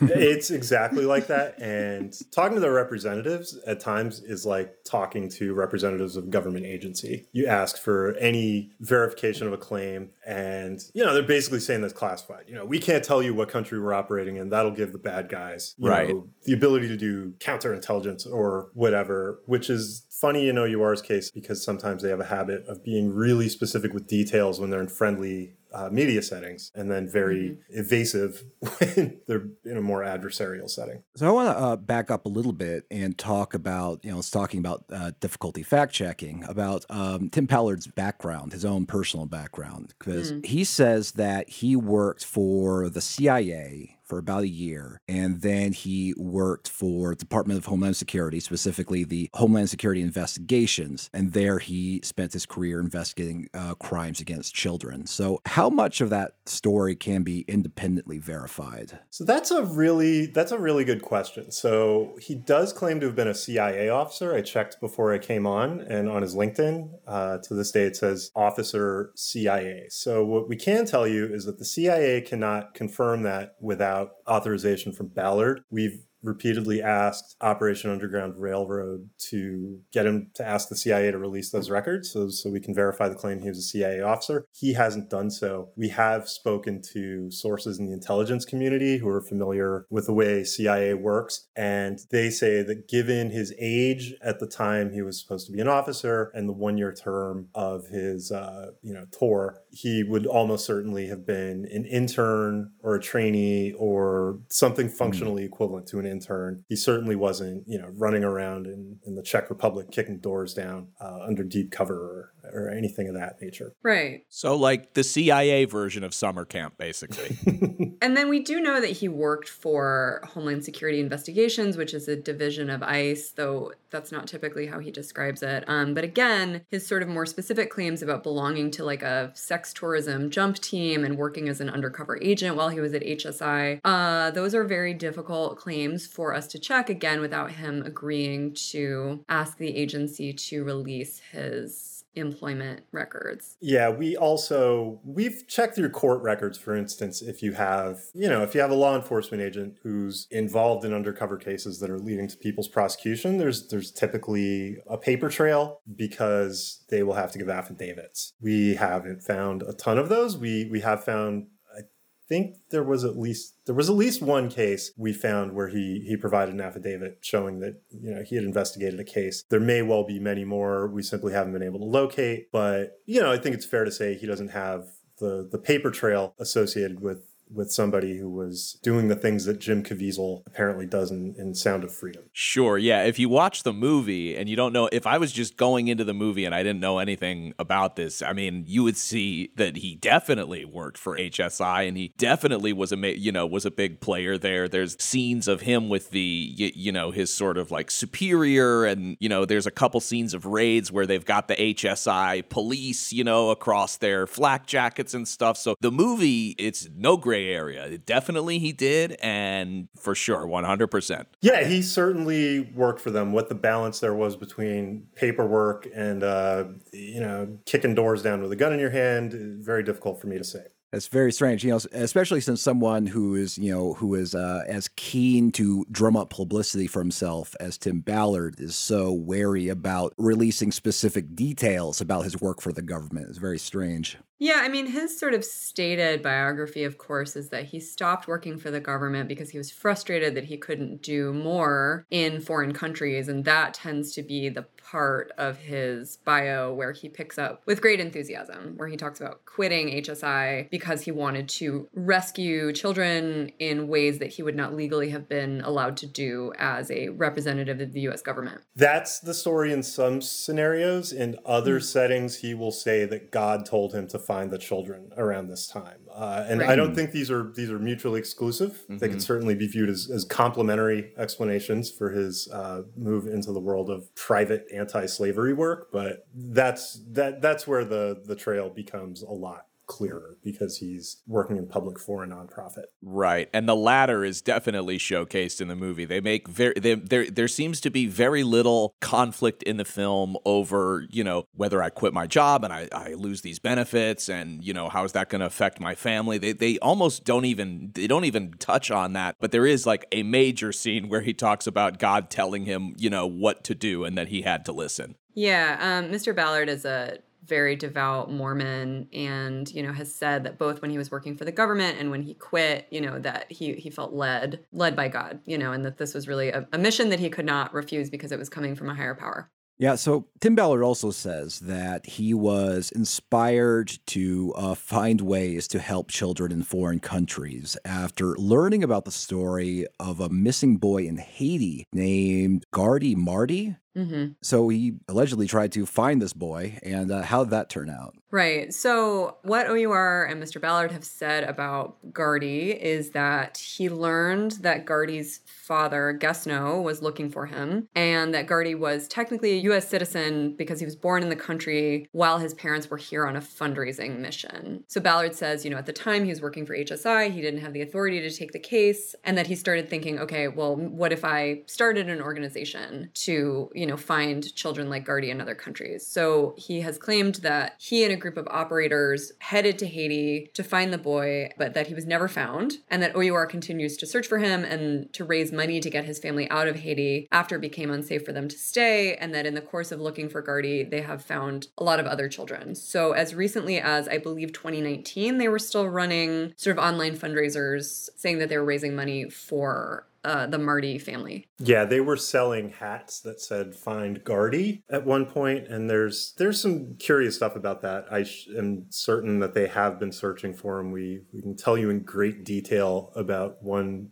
paramilitary raid they carried out in the in the search for Gardy. But one thing I ran across the other day that I'd forgotten about was that as late as God, this was 2018, OUR was running a GoFundMe for the education of Gardy's sister, which it was seeking ten thousand dollars. It raised seven thousand two hundred and thirty-five. Why they couldn't come up with that out of the tens of millions they've raised is perhaps a good question to ask them sometime. Sure, we'll get around to it. Was it this search for this particular boy that led them to relying upon the uh, input of a um, psychic medium from Utah? Great question. Uh, the psychic story um, is one that we found out about from former operators, which is what they call people who participate in these rescues, who, you know, um, were in a position to describe this scenario in detail. So yeah, um, one of those missions they were looking for Gardy. The people on the mission later learned that it was due to a tip from this psychic named Janet, who had claimed that many children were being held near this village and that Gardy was among them. Both sources also told us that Ballard called Gardy's father, Guesno, to tell him that his son was coming home and asked him to come to the village. That's horrifying. And then, of course, when he got there, Gardy was not there, and as far as we know, neither were any other missing children. So the way this raid played out, as described to us by people who were there, was really cartoonish in that they hired real medical personnel to go into the small village and go door to door and then Ballard and the jump team slipped in among them, which is a war crime if it were committed by, you know, an actual governmental agency. And they're going and they're looking around. They, of course, don't locate any any children, but the elders of the village start becoming very concerned. They're wondering why these people are are testing to see if people have some specific virus. They end up rounding up shotguns. They, they just get some old shotguns and, and bring those out for discussions while Ballard is running around with a camera crew. He was described to us as like a reality show producer, running around looking looking for these kids. And eventually, through the uh, strong encouragement of the shotgun wielding village elders, the entire crew jumped into their trucks and hightailed it out of there. Now, this is portrayed very differently in the film. If it is the same, there there is a scene in the movie where they go into you know what's supposed to be rebel territory disguised as doctors, and it's like Ballard is is in there alone because they're you know guys with AK 47s who don't let his his partner in, and he goes in alone, and it's like a bunch of like drunk soldiers with like AKs, and you know this one guy has like a scorpion tattoo on his neck. You know, you know it's it's kind of like Rambo. I mean, is like the best way I can describe the way it's sort of set up in the film. Travis, you know what I'm talking about, right? Yeah, yeah. He goes in by himself, unarmed, in the the belly of the beast to singularly rescue this child. Yeah, he gets into a fist fight with a guy and like you know beats him to death essentially in front of the gir- you know in front of the girl. And then there's like you know a high octane chase scene as he you know runs out with the girl you know in his hand as like machine gun fire is you know going off behind them. They jump into the truck, the windows get blown out. I mean, sounds very very different um, than what you just described. Yeah, that's a lot different than what the people who've, who have gone on these missions have described to us, to say the least. We should note that neither Tim nor I have seen the movie yet, which I'm certainly certainly looking forward to. Um, Yeah. That does sound, at least the beginning, does sound like the mission as it was described to us. But who knows? Perhaps they were basing that scene on a different mission that we haven't heard about yet. Yeah, perhaps, perhaps. Although, you know, I mean, as soon as you said they went in, you know, and they blended in with medical personnel, I was like, oh, it's got to be this scene, which is essentially the, you know, your break into the third act of the movie is this sort of like jungle sneak raid, you know, very Metal Gear Solid style. I think I saw a tweet from OUR this week saying, just clarifying that Tim Ballard has never killed anyone, it, despite that being depicted in the movie, which is true as far as as far as we've heard, certainly. Um, and I think that's an important thing for OUR to clarify is that they're not getting in shootouts and killing people in foreign countries. That would be that would be bad. Sure. And nowadays, you know, when you see based on a true story at the beginning of any movie, you you can assume that that there are some, you know, creative liberties taken. So Oh yeah. Yeah, now I want to know if Jim Caviezel was doing some script doctoring uh, with all this all this murder, getting some opportunities to beat people. We we know he's into that. Speaking of uh, stories that don't check out, so one of the most interesting stories that I guess are the most compelling stories that Tim Ballard has said, told over and over and over again, relates to a trafficked girl who goes by the name Liliana. And uh, here's how he told that story in an op ed. Not long ago, a 13 year old girl from Central America, let's call her Liliana, was kidnapped from her village, then trafficked into the U.S. at a location where there is no wall or barrier. From there, she was taken to New York City, where she was raped by American men 30 to 40 times a day. The private anti trafficking organization I founded over five years ago, Operation Underground Railroad, eventually helped Liliana escape her hell, and she is now healing in our care as she prepares to take on her captors in federal court. Tim Ballard, he even told a, a variation of the story during a meeting with then President Trump. Yes, he told it several times. Um, also in congressional testimony, I believe. When we were working on this story, I think we found at least four different times that he had told versions of this story about the girl he calls Liliana. Yes. Yeah, yeah. So it, even yeah, so so apparently even like in this testimony for the Senate Judiciary Committee, he Mhm. claimed that he had been approved by the U.S. Attorney's Office to share the details of her experience. So all sounds very official. Like I said, this was a core of his a lot of his fundraising efforts. It was core of the mythology of uh, Operation Underground Railroad. But what what did you discover when you tried to dig into the real story of Liliana? Oh boy. Right. So, our first sort of clue about how we could look into this case a little bit further was that Mr. Ballard said that she would be testifying in federal court. Um, and if you Mm. know anything about the way the court system works, there are a lot of records. And also, a case like this involving a huge trafficking ring being busted up and people being brought to justice would be a huge deal. And we were like, well, surely there are going to be press releases about this. And there were. And we found them pretty much right away. But the story, as we found it, described in court records and in, you know, uh, statements released by the government was so different from what Mr. Ballard had described that first we actually weren't sure if it was the same story, um, but ultimately did confirm uh, the real story of the person that he calls Liliana. So what we know is that Liliana was trafficked by a man that she first met in Mexico when she was just about to turn 14. So he was about 17 at the time. He kind of wooed her romantically, you know, told her that he was going to take her to the United States and that they were going to live a better life, um, which is very common among people who go on to be trafficked. Uh, this is incredibly common to have a trafficker who builds an emotional and romantic relationship with you. So Liliana moves in with this man and his family because she is actually fleeing, she testified, sexual abuse at home. So this is somebody who's already kind of vulnerable and endangered. So they attempt to travel to the US twice alongside other people, and both times actually they were caught at the border by US immigration agents and returned to Mexico, which is again not how Mr. Ballard described it. So the third time, in October of 2010, which you will note is 13 years ago, they made it across the border. Liliana doesn't specify how. So they travel from Arizona, where they made it across the border, to Queens, uh, at which point this man, who Liliana believes to be her romantic partner, locks her in a house, leaves her with an iPhone and an iPad, tells her, you know, to call him when she's hungry, and she quickly realizes that the windows in the house where she, she's being left are barred. So, already like a terrifying situation. And pretty soon, this man tells Liliana that she is going to be expected to sleep with men for money. So, she is sexually trafficked. Uh, in every way, that is true. But what we later learned was that Liliana, when she was 17, after three and a half years of being trafficked and abused, escaped on her own. OUR had nothing to do with it. She told another woman that she was leaving. She called a cab, said she was going to visit family, and she left. Every indication that we have is that representatives from OUR may have met Liliana years later, but they certainly were not involved in helping her escape her traffickers. So I want to just hop into talk, and hopefully not too much detail about the reporting of the story, because this story in particular, because I think it tells a lot about OUR. As Anna said, when we were initially looking into it, it was pretty trivial to find the case. It was just that it differed so much from what had described that we figured we would have to be looking elsewhere. So we knew a U.S. attorney's office was involved. They put the cases they prosecuted on press releases. So we're looking through all these. We're contacting prosecutors who would seem likely to have been the prosecutors involved. And it's almost like an Abbott and Costello routine because we're saying we're looking for this case where Operation Underground Railroad was so integral to your prosecution that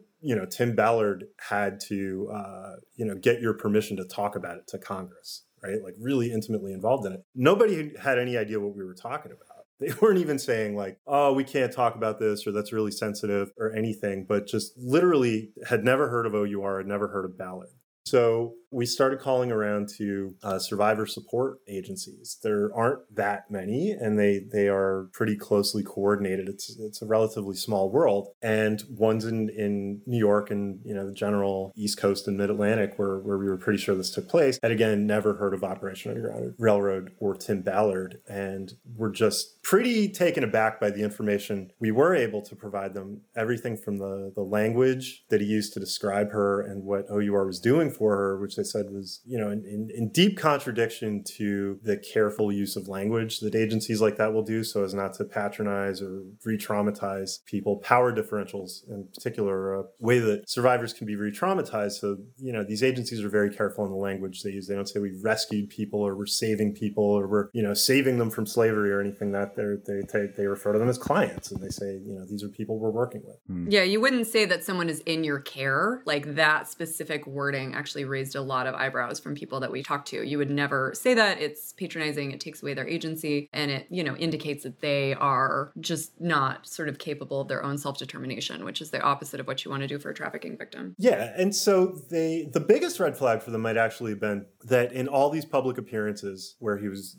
talking about this, he was using it as an argument for a border wall like a very political purpose. He was quoting Liliana and saying, you know, she has said, if only there were a wall, I never would have been trafficked, which is to a person among trafficking experts that we've talked to in reporting on these groups, they say it's it's it's just ridiculous. It's not a partisan issue to them. It's it's if nothing else the fact that it's trivially easy to traffic somebody through a port of entry. That's you know mm-hmm. the physical border between the U.S. and Mexico just doesn't really come into it for them, um, and they insist that you know for any number of reasons that are probably beyond the scope of this discussion, uh, you know it would be actively harmful. So his using this story in these settings for that purpose is just incredibly strange for anybody who's involved in anti-trafficking work. In addition to the fact that nobody who does it uh, either privately or with relevant public agencies, you know, on the East Coast had ever heard of this group. I mean, yeah, I mean, I know you, the way you phrase uh, these things are very is very careful as journalists, but man, it, I think it's just it's just really slimy to take credit for freeing a real trafficking victim who freed herself, and then leverage that story to make yourself and your organization the hero, and then also use that story to put and to basically get cozy with the Trump administration because you can use it to bolster the case for one of his. Uh, uh, for his agenda for a border wall. It's just the whole thing is pretty slimy to me. We were definitely surprised by the way that OUR described what they had done. Also, note that Mr. Ballard consistently described Liliana as being 11 or 12 when she was trafficked, which isn't true. She was about to hmm. turn 14, which is not a big distinction for most people. Um, but because this happened so many years ago, by the time Liliana was getting ready to testify, she would have been probably in her early 20s, you know, meaning that every time Mr. Ballard described her as a little girl, you know, at one point he says, I introduced this little girl to Ivanka Trump at the White House. You know, he's talking about a woman who at that point would have been in her 20s. And so even if OUR met Liliana later on, say, and helped her prepare to testify against her traffickers, you know, she would have been an adult at that point. You know, at another time, he describes her living with a loving family and studying for her GED, which again indicates that she's younger than she actually is. Mm.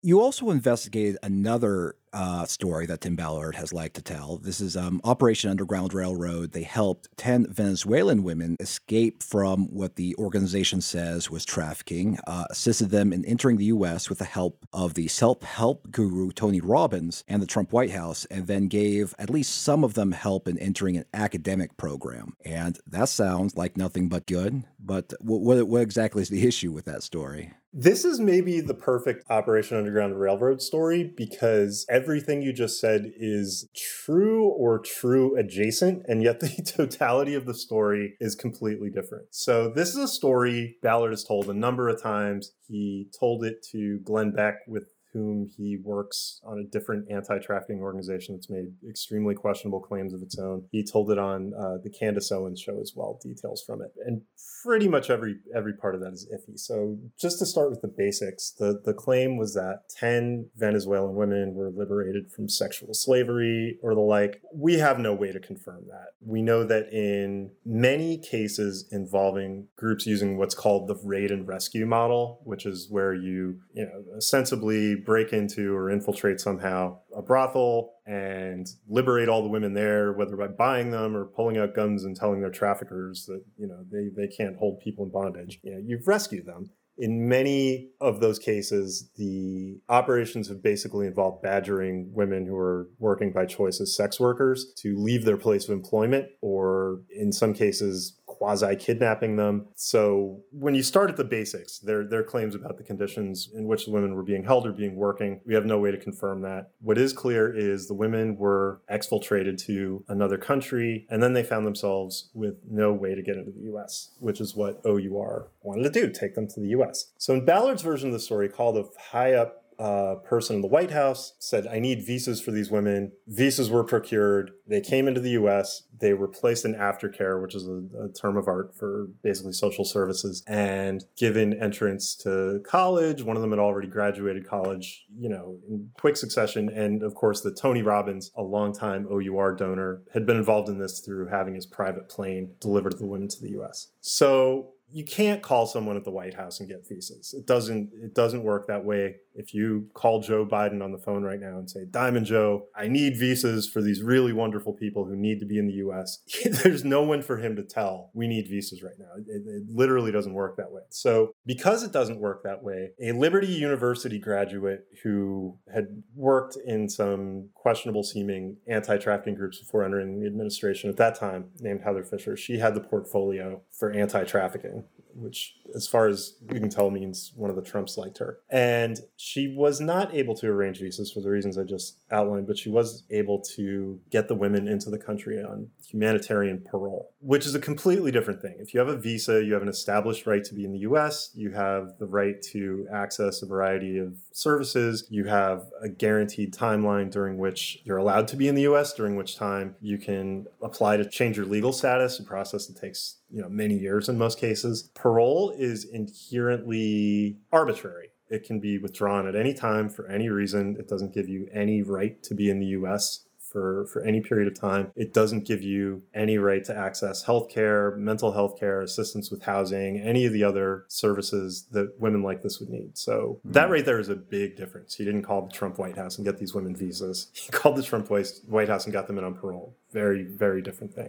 The care into which they were placed, the best we've been able to determine involved a Utah church that had several months before opened up what sounds like a halfway house for women who had been rescued from bad situations. They use the word, they, they claim to use the restore model. So again, we're going to that language that established survivor care organizations specifically warn you not to use. The federal government, like the Office of Victims of Crime, specifically warns you not to use language like this. They were only accepting women between the ages of 18 to 34, and it was run by an audiologist who had no training in any relevant discipline and when we asked for comments specifically said they don't provide aftercare they also got the women which was revealed first through reporting by the Utah journalist Lynn Packer, who is worth anyone who's interested in this topic looking up. He has some really, really, really cool videos in particular where he delves deep into Operation Underground lore. He found that they had been brought to Utah State University to participate in a seed program It was basically designed to give undergrads uh, experience in entrepreneurship. The idea being the undergrads would go to, you know, go to like Ghana or El Salvador or somewhere and find some people who need help building small businesses and uh, help them out during a, a summer jaunt abroad. A really questionable uh, utility for a group of sexually trafficked Venezuelan women. But mm. after they had gone through training for this, Operation Underground Railroad arranged for a film crew to come film a graduation ceremony, which, in concert with Ballard's claim, muddy and somewhat opaque claims about graduation, basically made it seem as if, you know, he, he'd gotten these women through college. The, the whole thing falls apart in the closest scrutiny. So we don't know where they are now. We we talked to the relevant groups in Utah that would be you would expect to be involved in a group of nearly a dozen women being resettled. They didn't know anything about it. This is both private organizations uh, as well as uh, you know public ones. We don't know if they're still in the U.S. You know, we don't know what kind of situation they have if they are. And it's again an example of not only um, kind of inflating these stories but using them for specific political ends. When you go on the Glenn Beck or Candace Owens show and you're talking about how the Trump administration, which by every professional account I've ever heard, I don't know, maybe Anna has ever has heard differently, but was a disaster for anti-trafficking efforts. Mm. You know, in large part because they really throttled the number of visas that were even available to be given out so that survivors couldn't get into the country he's using the story to show how in his telling trump white house cut through the red tape did everything it could to you know help the real victims the victims of sexual slavery and by implication make the case that the biden administration isn't doing anything and that you know you can only trust trump you can only trust republicans to take this issue seriously. It's a thing you can do but you know really is once again an example of not only the not only the story being really questionable and a lot more complex than what OUR is putting out, but then that distorted story, you know, being used for uh, explicitly political ends, which is really questionable activity for a 501c3 nonprofit to be getting into. I can just imagine, you know, these women like end up in this like halfway house church in Utah and they're like, uh, what's gonna happen to like wh- where are we? And Tim Ballard's like, shh, you're safe now. And they're like, but like where are we gonna go? Like we're not even we're on what we're on parole. Are we in any kind of trouble? And he's like, shh, shh, shh you're safe now. And there and then he like walks out to like like a press, you know, like a podium press conference and he's like, they're safe. You know, it's just like Yeah. So the thing about all these stories is that the version that Tim Ballard tells is really easy to condense into two minutes. It tends to be a heroic rescue story with a happy ending. You know, in his version, like these women got visas because he called someone at the White House and they printed them out. Like that, you know, like that they got visas in the time it took to press a button on the printer, which is again like not not how visas work. Um, and so for us to explain as best we can tell what actually happened, it takes a really long time. It's really complicated. You have to talk to people who are experts in things like T visas and humanitarian aid. And it is just not as kind of like appealing and cinematic and like emotionally compelling of a story. And so typically when we fact check stories from OUR and similar organizations, people get really upset with us, like folks who are, you know, fans and donors to these groups, because it is, you know, it can sound like we are just like nitpicking the good work of, a, of an organization who's trying to rescue people. Um, in fact, you know, what the people that we talk to who are experts in anti trafficking work are trying to convey is that, like, actually the work of, you know, helping people who have been trafficked uh, takes a really long time, is a lot more complicated than how Ballard makes it out to be. And it is way less about kicking down doors and it is a lot more about helping people, for instance, get into like job training programs, you know? So if they have been either, either labor or sexually trafficked, helping them like find new skills, helping them find, you know, a way to make a living. So the the kind of fairy tale version of the story that OUR tells is very compelling and it's certainly very good for Hollywood, but it just doesn't reflect the reality of the work of helping trafficking victims. Yeah, just to add to that, one one thing about job training that I, I shouldn't even say it's funny because it's not, but we've heard from all over the world that there's a really consistent pattern of when organizations, not just using the raid and rescue model, but ones that are more generally organizations based around Western white men coming in somewhere and helping out whether or not they've been asked to. Their idea is always to get women making like handicrafts, like really simple jewelry or like woven bracelets. You'll find so many of these if you go and look, where some organization will be selling, you know, bracelets for five bucks that were made by women who have been rescued from sexual slavery. And, you know, a point that really consistently comes up with people who work for the UN or NGOs is just like, why do you think these women were sex workers in the first place? Like they had rational reasons for that. And, you know, training them how to make summer camp bracelets is not going to provide a, a, a, viable livelihood. And just for whatever reason, you can tell the people doing this training over and over again that it's not a realistic answer to the situation in which women find themselves. And it's just it's just kind of um, you know blanking comprehension. Nobody would willingly do this. Nobody would willingly sell their body. So this is not that. So this must be better. I guess is the logic. Yeah, well, it's also kind of like degrading in its own way. That's like, oh, you poor thing. Like the most you can muster is like putting these beads on this fishing wire and like we'll sell them for five bucks.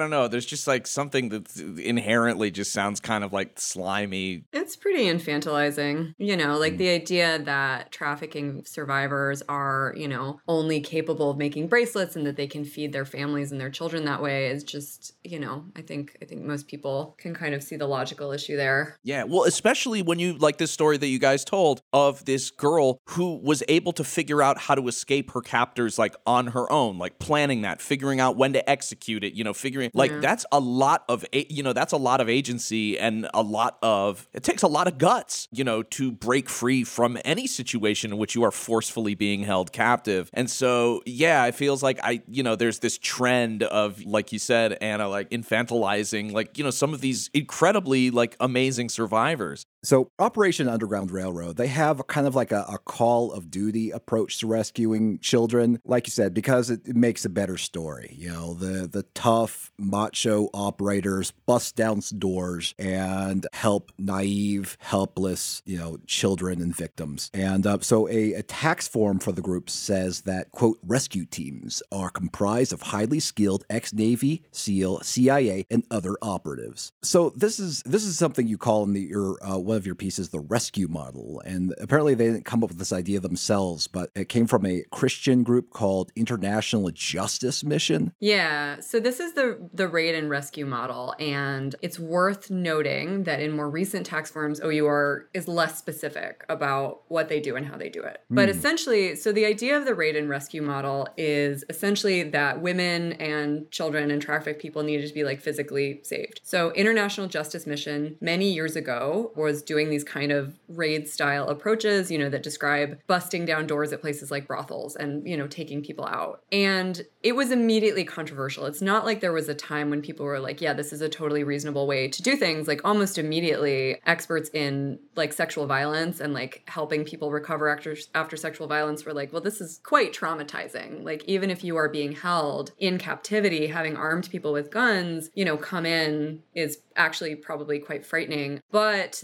this raid and rescue model proved pretty popular because, um, for lack of a better word, it was consumable. The rescues were filmed or photographed, and supporters and donors could kind of feel like they were part of it, you know? Um, and so it became kind of a big approach for faith based anti trafficking organizations in the 1990s. Um, at one point, IJM's former president had like a collection of padlocks that he claimed had been, you know, that were like scalps from rescue missions, essentially. So IJM stopped doing this uh, a long time ago, and other kind of faith based anti trafficking organizations stopped doing it because it was just garnering bad publicity. So these days, anybody that you talk to will probably tell you that IJM is more in keeping with the international standards of like how you would work with trafficking survivors. So, one thing I would like to add to that is that while OUR has a really heavy emphasis traditionally in its marketing on these rescue teams, first off, they've backed away from that a little in recent years. But second, it is worth saying that as far as we can tell, that's that's complete nonsense. So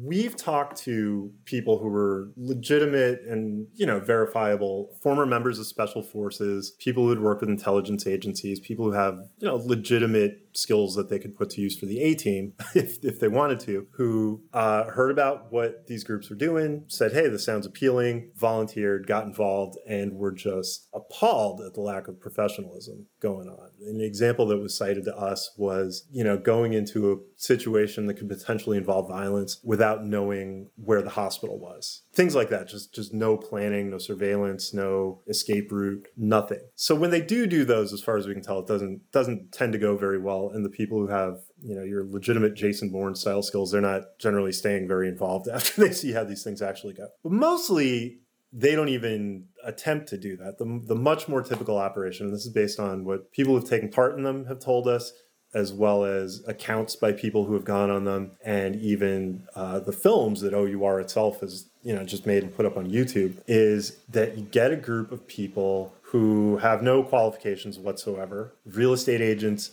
donors, random teenagers, people who have gone through a few days of training that basically involves like watching a video where a guy in a gorilla suit walks by it and then asking people if they saw the guy in the gorilla suit. This is like intelligence training. They'll go to like a small town in, you know, like the Dominican Republic or a tourist town in Thailand, and they'll go with money and they'll say essentially, you know, bring me the underage girls. And if underage girls are brought, they'll say, I want younger ones. I want younger ones. Just flashing money. A lot of the training that the guys get, because these tend to be pretty religious people, um, is about like how to compartmentalize your discomfort if you're in a gay bar, or, you know, is it okay for me as a Mormon to drink when I'm undercover on one of these missions? They flash the money. Sometimes girls are provided. You know, in some cases, local law enforcement will then come and make a bust. That'll be filmed. It goes on YouTube fundraising comes in, the whole cycle repeats itself. And there are a bunch of really obvious problems with that.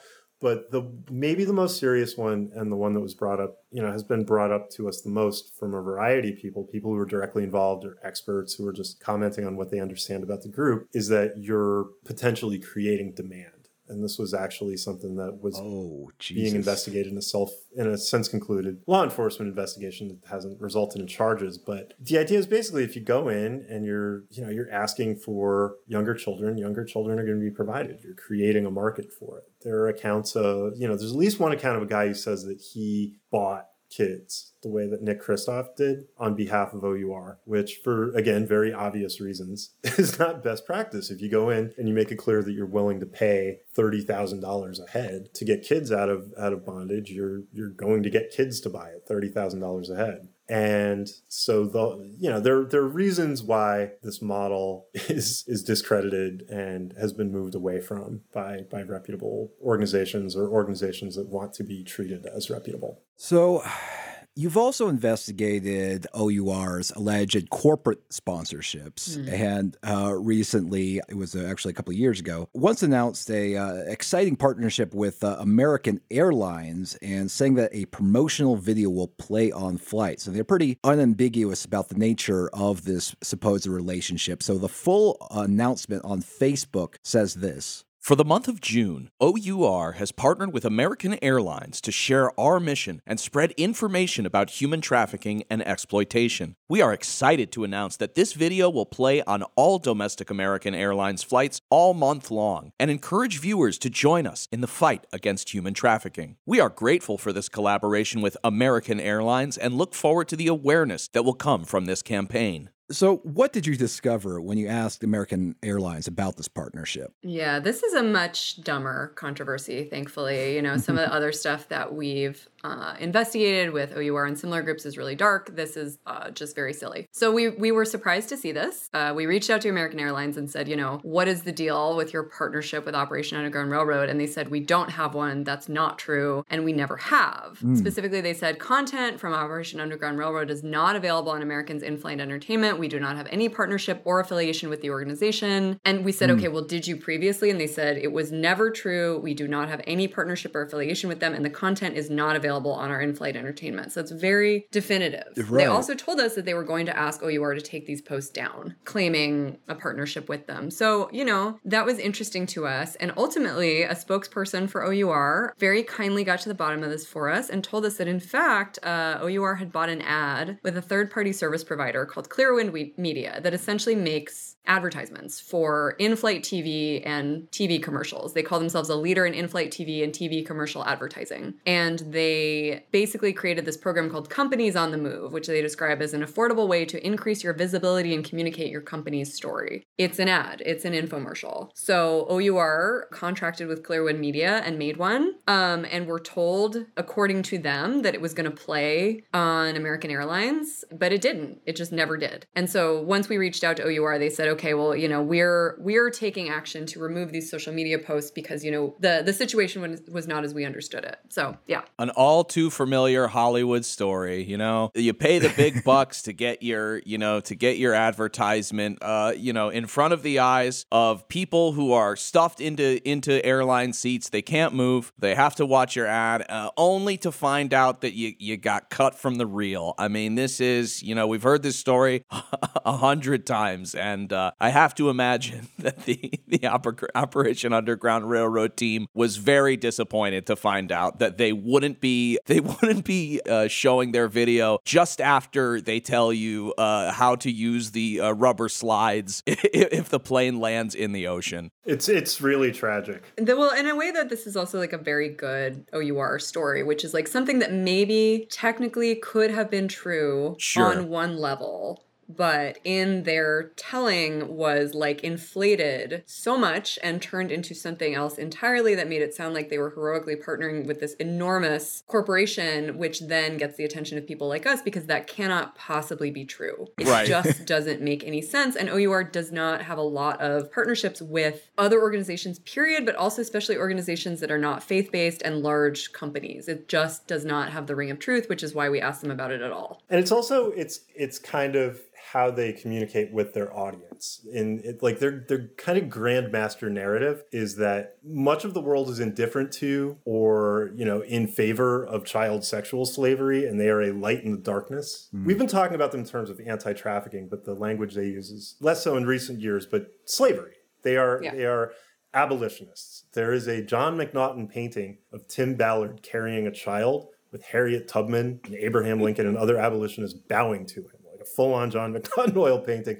You can't buy a print anymore, or I would have one on my office wall. Yeah, they took it down after we wrote about it, which made me kind of sad. But you yeah. know that is that is what they're doing, and so in this narrative of being, you know, the light and the darkness, kind of besieged by an incomprehending, cruel world, things like this are victories, right? It's like they're listening to us. American Airlines is partnering with us to become one of the few that's willing to speak out against sexual slavery. And, you know, I, I don't want to get into speculation about their motives, but it makes sense in that you want to be giving the audience, you know, consistent evidence that, you know, we're we're winning the fight or we're making advances or we're making progress. And this is how we're showing it. You know, our cause is becoming mainstream. More people, even corporations as big as Mhm. American Airlines, are coming out and saying, you know, sexual servitude for children is is bad. And the way you can continue that, you know, success, those wins, is to support us. Again, like it's very easy for OUR to tell their story because it is um it is a lot shorter than our version. Yeah, well, I mean, that's what I was just I was going to make this point about this this airline, you know, quote unquote partnership because you know if they had come out and said the truth, hey, so by the way, uh, we just want to let our audience know that we paid a company that does in-flight advertising to run uh, an underground railroad ad, and they've told us that it could uh, appear on American Airlines flights. So you know, keep an eye out for it. That's going to be really exciting. That's not nearly as like cool and definitive sounding as hey, we've partnered with American Airlines. I mean, and and it's consistent. Mm-hmm. I feel like with a lot of how OUR sort of frames their accomplishments is they like to tell the beginning and they like to tell the end, and kind of what happens in the middle. you know, everything that's sort of you know the actual meat of the story is sort of left out or or, or glossed over. It's a little squishy. Yeah, Yeah. it's it's it's a little bit squishy, and the movie's kind of like that too. There's when you see it, you'll you'll know what I'm talking about. But there is for some for a movie that is like so is supposed to be so visceral and so human, and you know preys on our our deepest fears and and sympathies. There's actually very little humanity in the film. A lot of it is just Mm. like plot, and the emotion is supposed to come from the fact that the audience knows that human trafficking is bad and that anybody trying to save them is good. So it's it, it is really interesting, like seeing this pattern sort of emerge for them. That uh, they they like to tell the beginning, they like to tell who was in trouble, and they like to tell that they were saved and they ended up safe. But they sort of yeah, it gets messy in the middle of how exactly that went down and and what in particular they had a hand in, as opposed to what was you know was completely independent of the organization. Right. Well, and the other thing that's important to make clear is that human trafficking is a huge issue and that there are tons of governmental bodies, NGOs, nonprofits working on solving it. And so OUR's sort of self styled depiction as being like the only light in the darkness is also just not true. You know, when we report these stories, we end up talking to tons of governmental organizations, places like the State Department. Mhm. Like, rest assured that human trafficking is a recognized issue that many, many, many people are working on. And the process of getting somebody out of human trafficking and into, you know, the supportive care that they need to live a good, sort of dignified life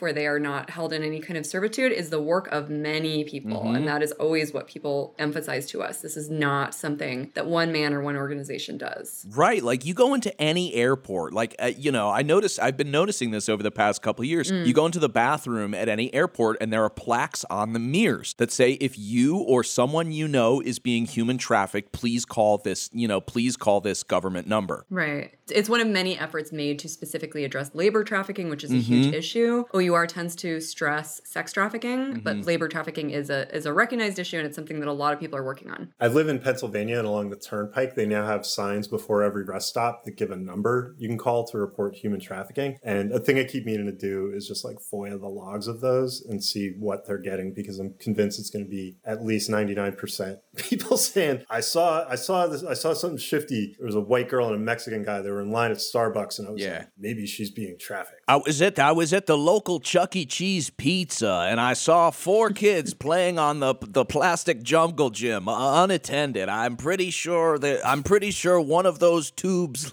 leads to an underground dungeon.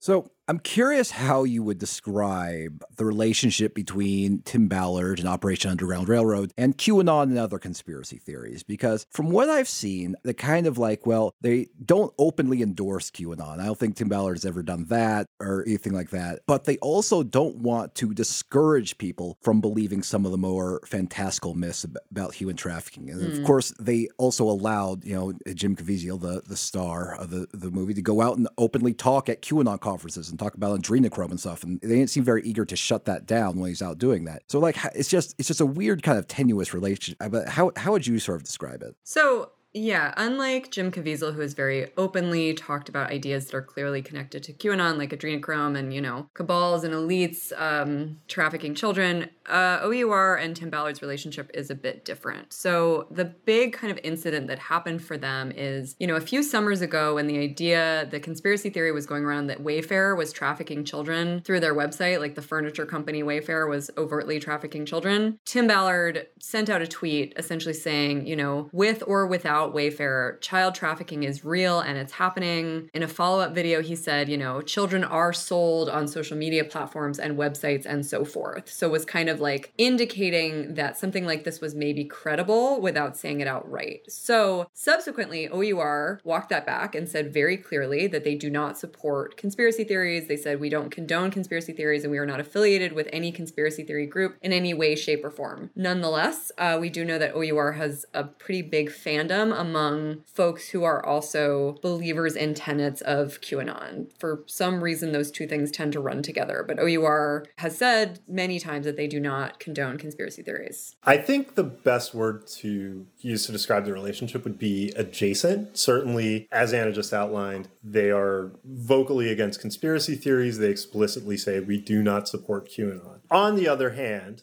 First, a lot of the rhetoric that Ballard uses is, I think dog whistling would be strong, but is is loaded. Uh, he talks a lot about organ harvesting in the Middle East and, and work he does with the Nazarene Fund and the horrible things he's seen there uh, as a major concern, which while organ harvesting is, is a real thing that happens, is not to my knowledge or that of any relevant experts I've spoken to, you know, a, a major component of, of sex trafficking um, or, or something that's as intimately related to it as is sometimes intimated. Ballard personally also has not only done things like appear with Caviezel at a conference with Lin Wood, where Caviezel is talking about adrenochrome, but been tied to the kind of broader universe. There was a conference that he was advertised at that he ultimately didn't attend um, in Utah called the We Can Act Conference for instance, and that had Michael Flynn there. It had Simone Gold and Peter McCullough and other people who were very tied up in the COVID denialism and anti-vaccine movements. Utah has a very strange political scene. Uh, there are that conference I just mentioned was put on by a woman named Tina Horlacher, who's a member of the leadership body of the uh, state Republican Party. So he's he's basically at the least involved with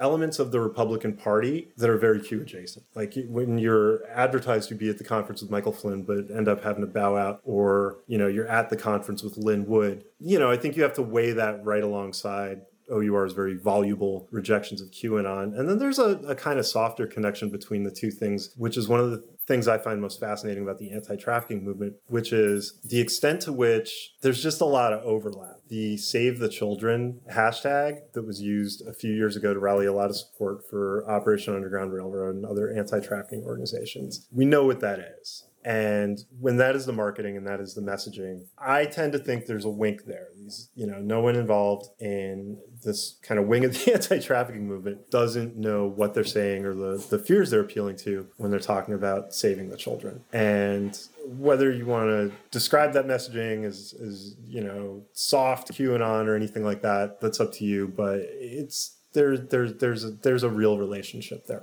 I mean, we can do all of the uh, fact checking and exploring subjects with nuance that we want, but we don't have a movie about us, and Tim Ballard does. And, you know, Sound of Freedom has been a long time coming, and it really portrays Tim Ballard as a totally uncomplicated, just a purely good hero who is driven by faith and morality to save children when no one else will. And I mean, what do you think this means for Ballard and Operation Underground Railroad, especially since they are so publicity and image conscious? Yeah, so you know, this movie has been, as far as we know, in the works since like 2018. I think is when it actually finished filming. They've been kind of promising their their fans and followers that it was going to come out for years. So this is a huge deal for the organization. Not just that it's finally out, but that it is airing in mainstream secular theaters. It's not just hmm. playing at like faith-based film festivals and in church basements. It is a huge deal. It is getting reviews from places like Variety and you know Roger Ebert's website. Like this is a bona fide phenomenon. The Wall Street Journal wrote about how they were you know garnering ticket sales. Like this is a big deal, and not just because it you know obviously draws attention to the organization, but because most of the coverage that I've seen you know talks pretty explicitly about it being based on a true story and doesn't really problematize that narrative at all. So it is again kind of reinforcing the ideas about how I think OUR would like to be seen. I'd actually slightly differ from that um, in a way. I don't, I don't disagree with any of that.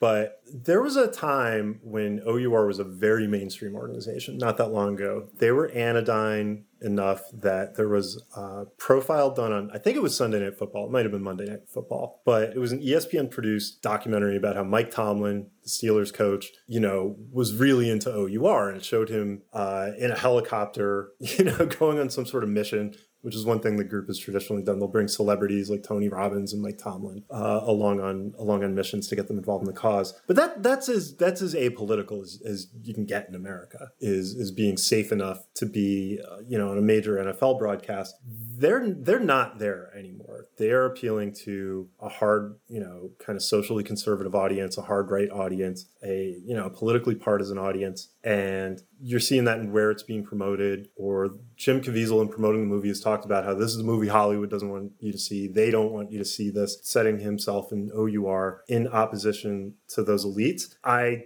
definitely think they're being exposed to a much bigger audience and one that's probably going to be really inclined to support them and to say, how could anybody be so devilish as to be against what these people are doing? That's all true. But I also think that they're painting themselves into a corner in a way I think they've really tried to avoid and for a long time were successful in avoiding of being part of the culture war or or being identified with you know the fringe right and people like Michael Flynn and Lin Wood. This is now you know the success is is like that, even if it's not as big of you know that of the Passion of the Christ. You're appealing to an audience that feels that mass commercial entertainment is not ever targeted at them, and they're going to be really responsive to that, and they're going to be really responsive to that cause. But the extent to which that could be a Pyrrhic victory, to the extent that OUR had aspirations beyond that, I I think we'll have to see how that plays out. Well, one thing that OUR and Sound of Freedom can now claim is that they outsold Indiana Jones and the Dial of Destiny Wow. at the box office. And so now you're getting all of these articles. I just saw one in Newsweek about this amazing upset and this crazy box office coup that this independent movie about human trafficking has, y- you know, has made more money in its first weekend than the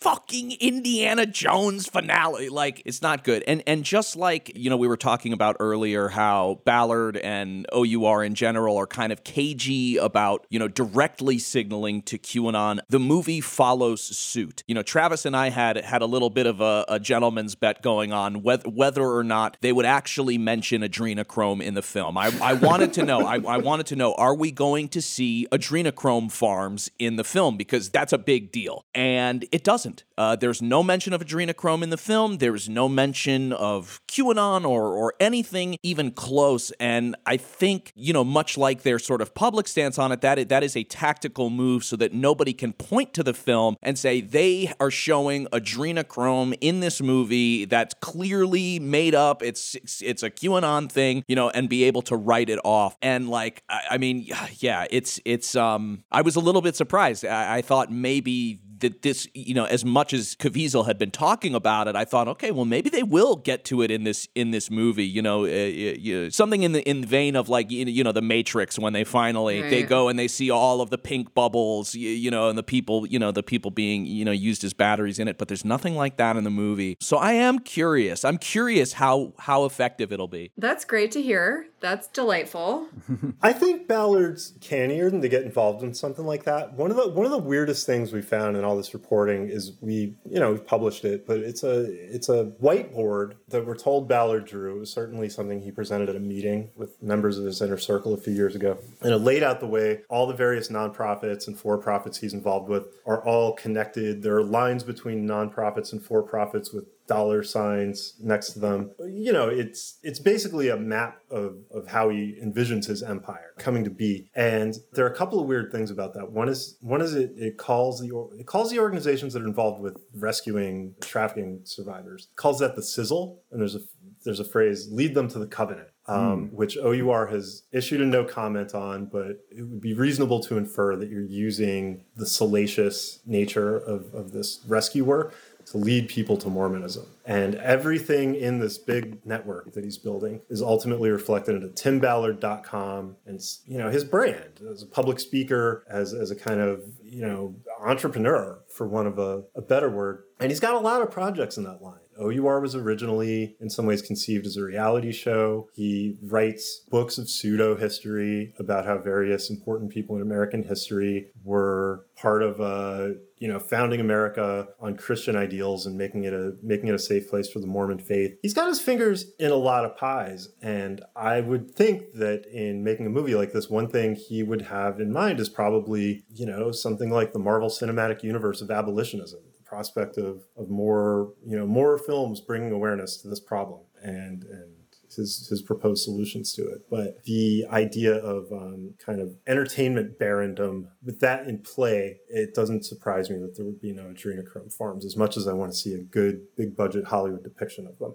Right. I was reading the article before we jumped on, and I was looking at the picture of that whiteboard. And one thing that re- that jumped out to me right away was the fact that he uses this word "sizzle," which to me is, you know, is heavily enmeshed in both entertainment and uh, advertising and marketing. You know, you use a sizzle reel to to get people to buy into the bigger budget version of what you have, or to buy into your idea or your brand. So the fact that he's using language like that, uh, even you know potentially early on, I think does show that some of this ideology is rooted from a place of entertainment even though he wouldn't describe it as that right and and we wouldn't describe it as that but yeah just the just the language you know it's it seems like from the jump that that was on his mind you know how do we use entertainment and media to lead people to the covenant Yeah, and, and that's not even illegitimate. If you have, you know, I, I think you could look at that same set of facts and say, here's a guy with a cause he believes really strongly in, that he wants more support for, that he wants more awareness of. Uh, for very valid reasons, and you know he knows that you have to meet people where they are, and you know, a movie starring Jim Caviezel is one way to do that. The same way, you know, writing a book that places himself in the line of great American abolitionists is a way to do that. Right. These are all you know things one might do to get the message out there. I think that's good. Is there anything else you, you really want to share about Tim Ballard or Operation Ra- Underground Railroad? I don't think so. I think the only thing is just like we are definitely going to be looking out for more kind of Tim Ballard properties, as Tim said. I would not be surprised to see uh, more things explicitly sort of focused on him and his career. Uh, I know he just launched a podcast, and I would expect to see more more stuff in that vein. I think I have two things. One is just that I I hope and do believe it goes without saying, but that you know any critical reporting we're doing on this organization, other organizations like it, you know, it doesn't diminish the gravity of, of human trafficking and all its varieties and how serious that is. You know, I think the the criticism that people make of these organizations is more they're not effective than anything, but that doesn't mean that the concerns they're nominally pointed at aren't real and serious. The other thing is just something I, I think listeners might appreciate, which is that at one point oh, OUR had two for profit subsidiaries. One of them was a really mm. mysterious group called Deacon that mm. seems to be involved in, you know, basically security work. But the other one is a, a CrossFit gym or a company that owns a CrossFit gym. And so, you know, to the extent that anything weird you look at will inevitably have some CrossFit tie-in. There it is. hmm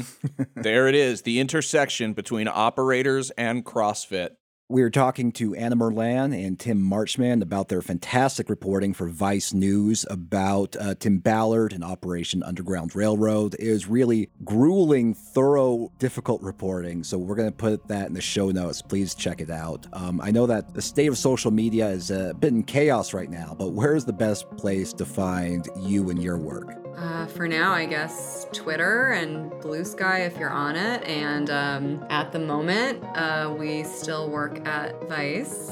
So, you know, feel free to check out our author pages on vice.com. Yeah, I'm, I'm trying to avoid using Twitter these days. I am on Blue Sky, tim.marchman, and yeah, my author page on Vice. And if you have any information for us, tim.marchman at vice.com and anna.merlan at vice.com. Um, anything you want us to look into, if you happen to have done CrossFit with an anti trafficking operator um, or anything of the sort. Uh, feel free to hit us up. Thank you both so much for coming Yeah, on and you. sharing your time with us. And like Travis said, all of this great reporting. I know we, we've we've all followed each other on, on social media for a while, and um, it was great to actually get to sit down and talk with you both about about this important work that you're doing. Thanks so much for having us. Very fun time. Thank you.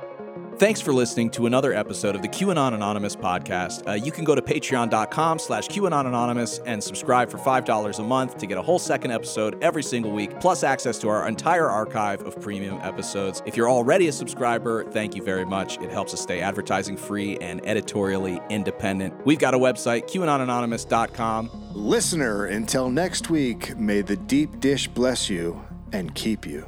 It's not a conspiracy, it's fact.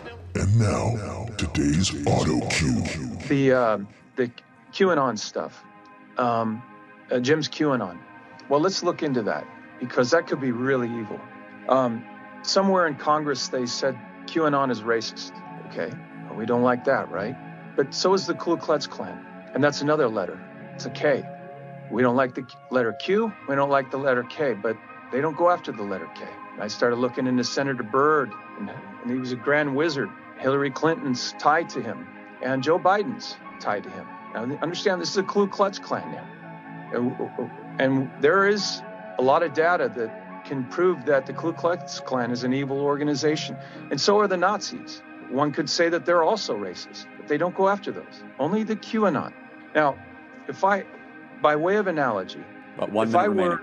Yep. if I were the apostle uh, Saul and I'm a Pharisee, I'm going to go after the Christians. I'm going to take them down. Now, remove Christians and let's make it QAnon. I'm going to destroy them because the Romans told me they're evil.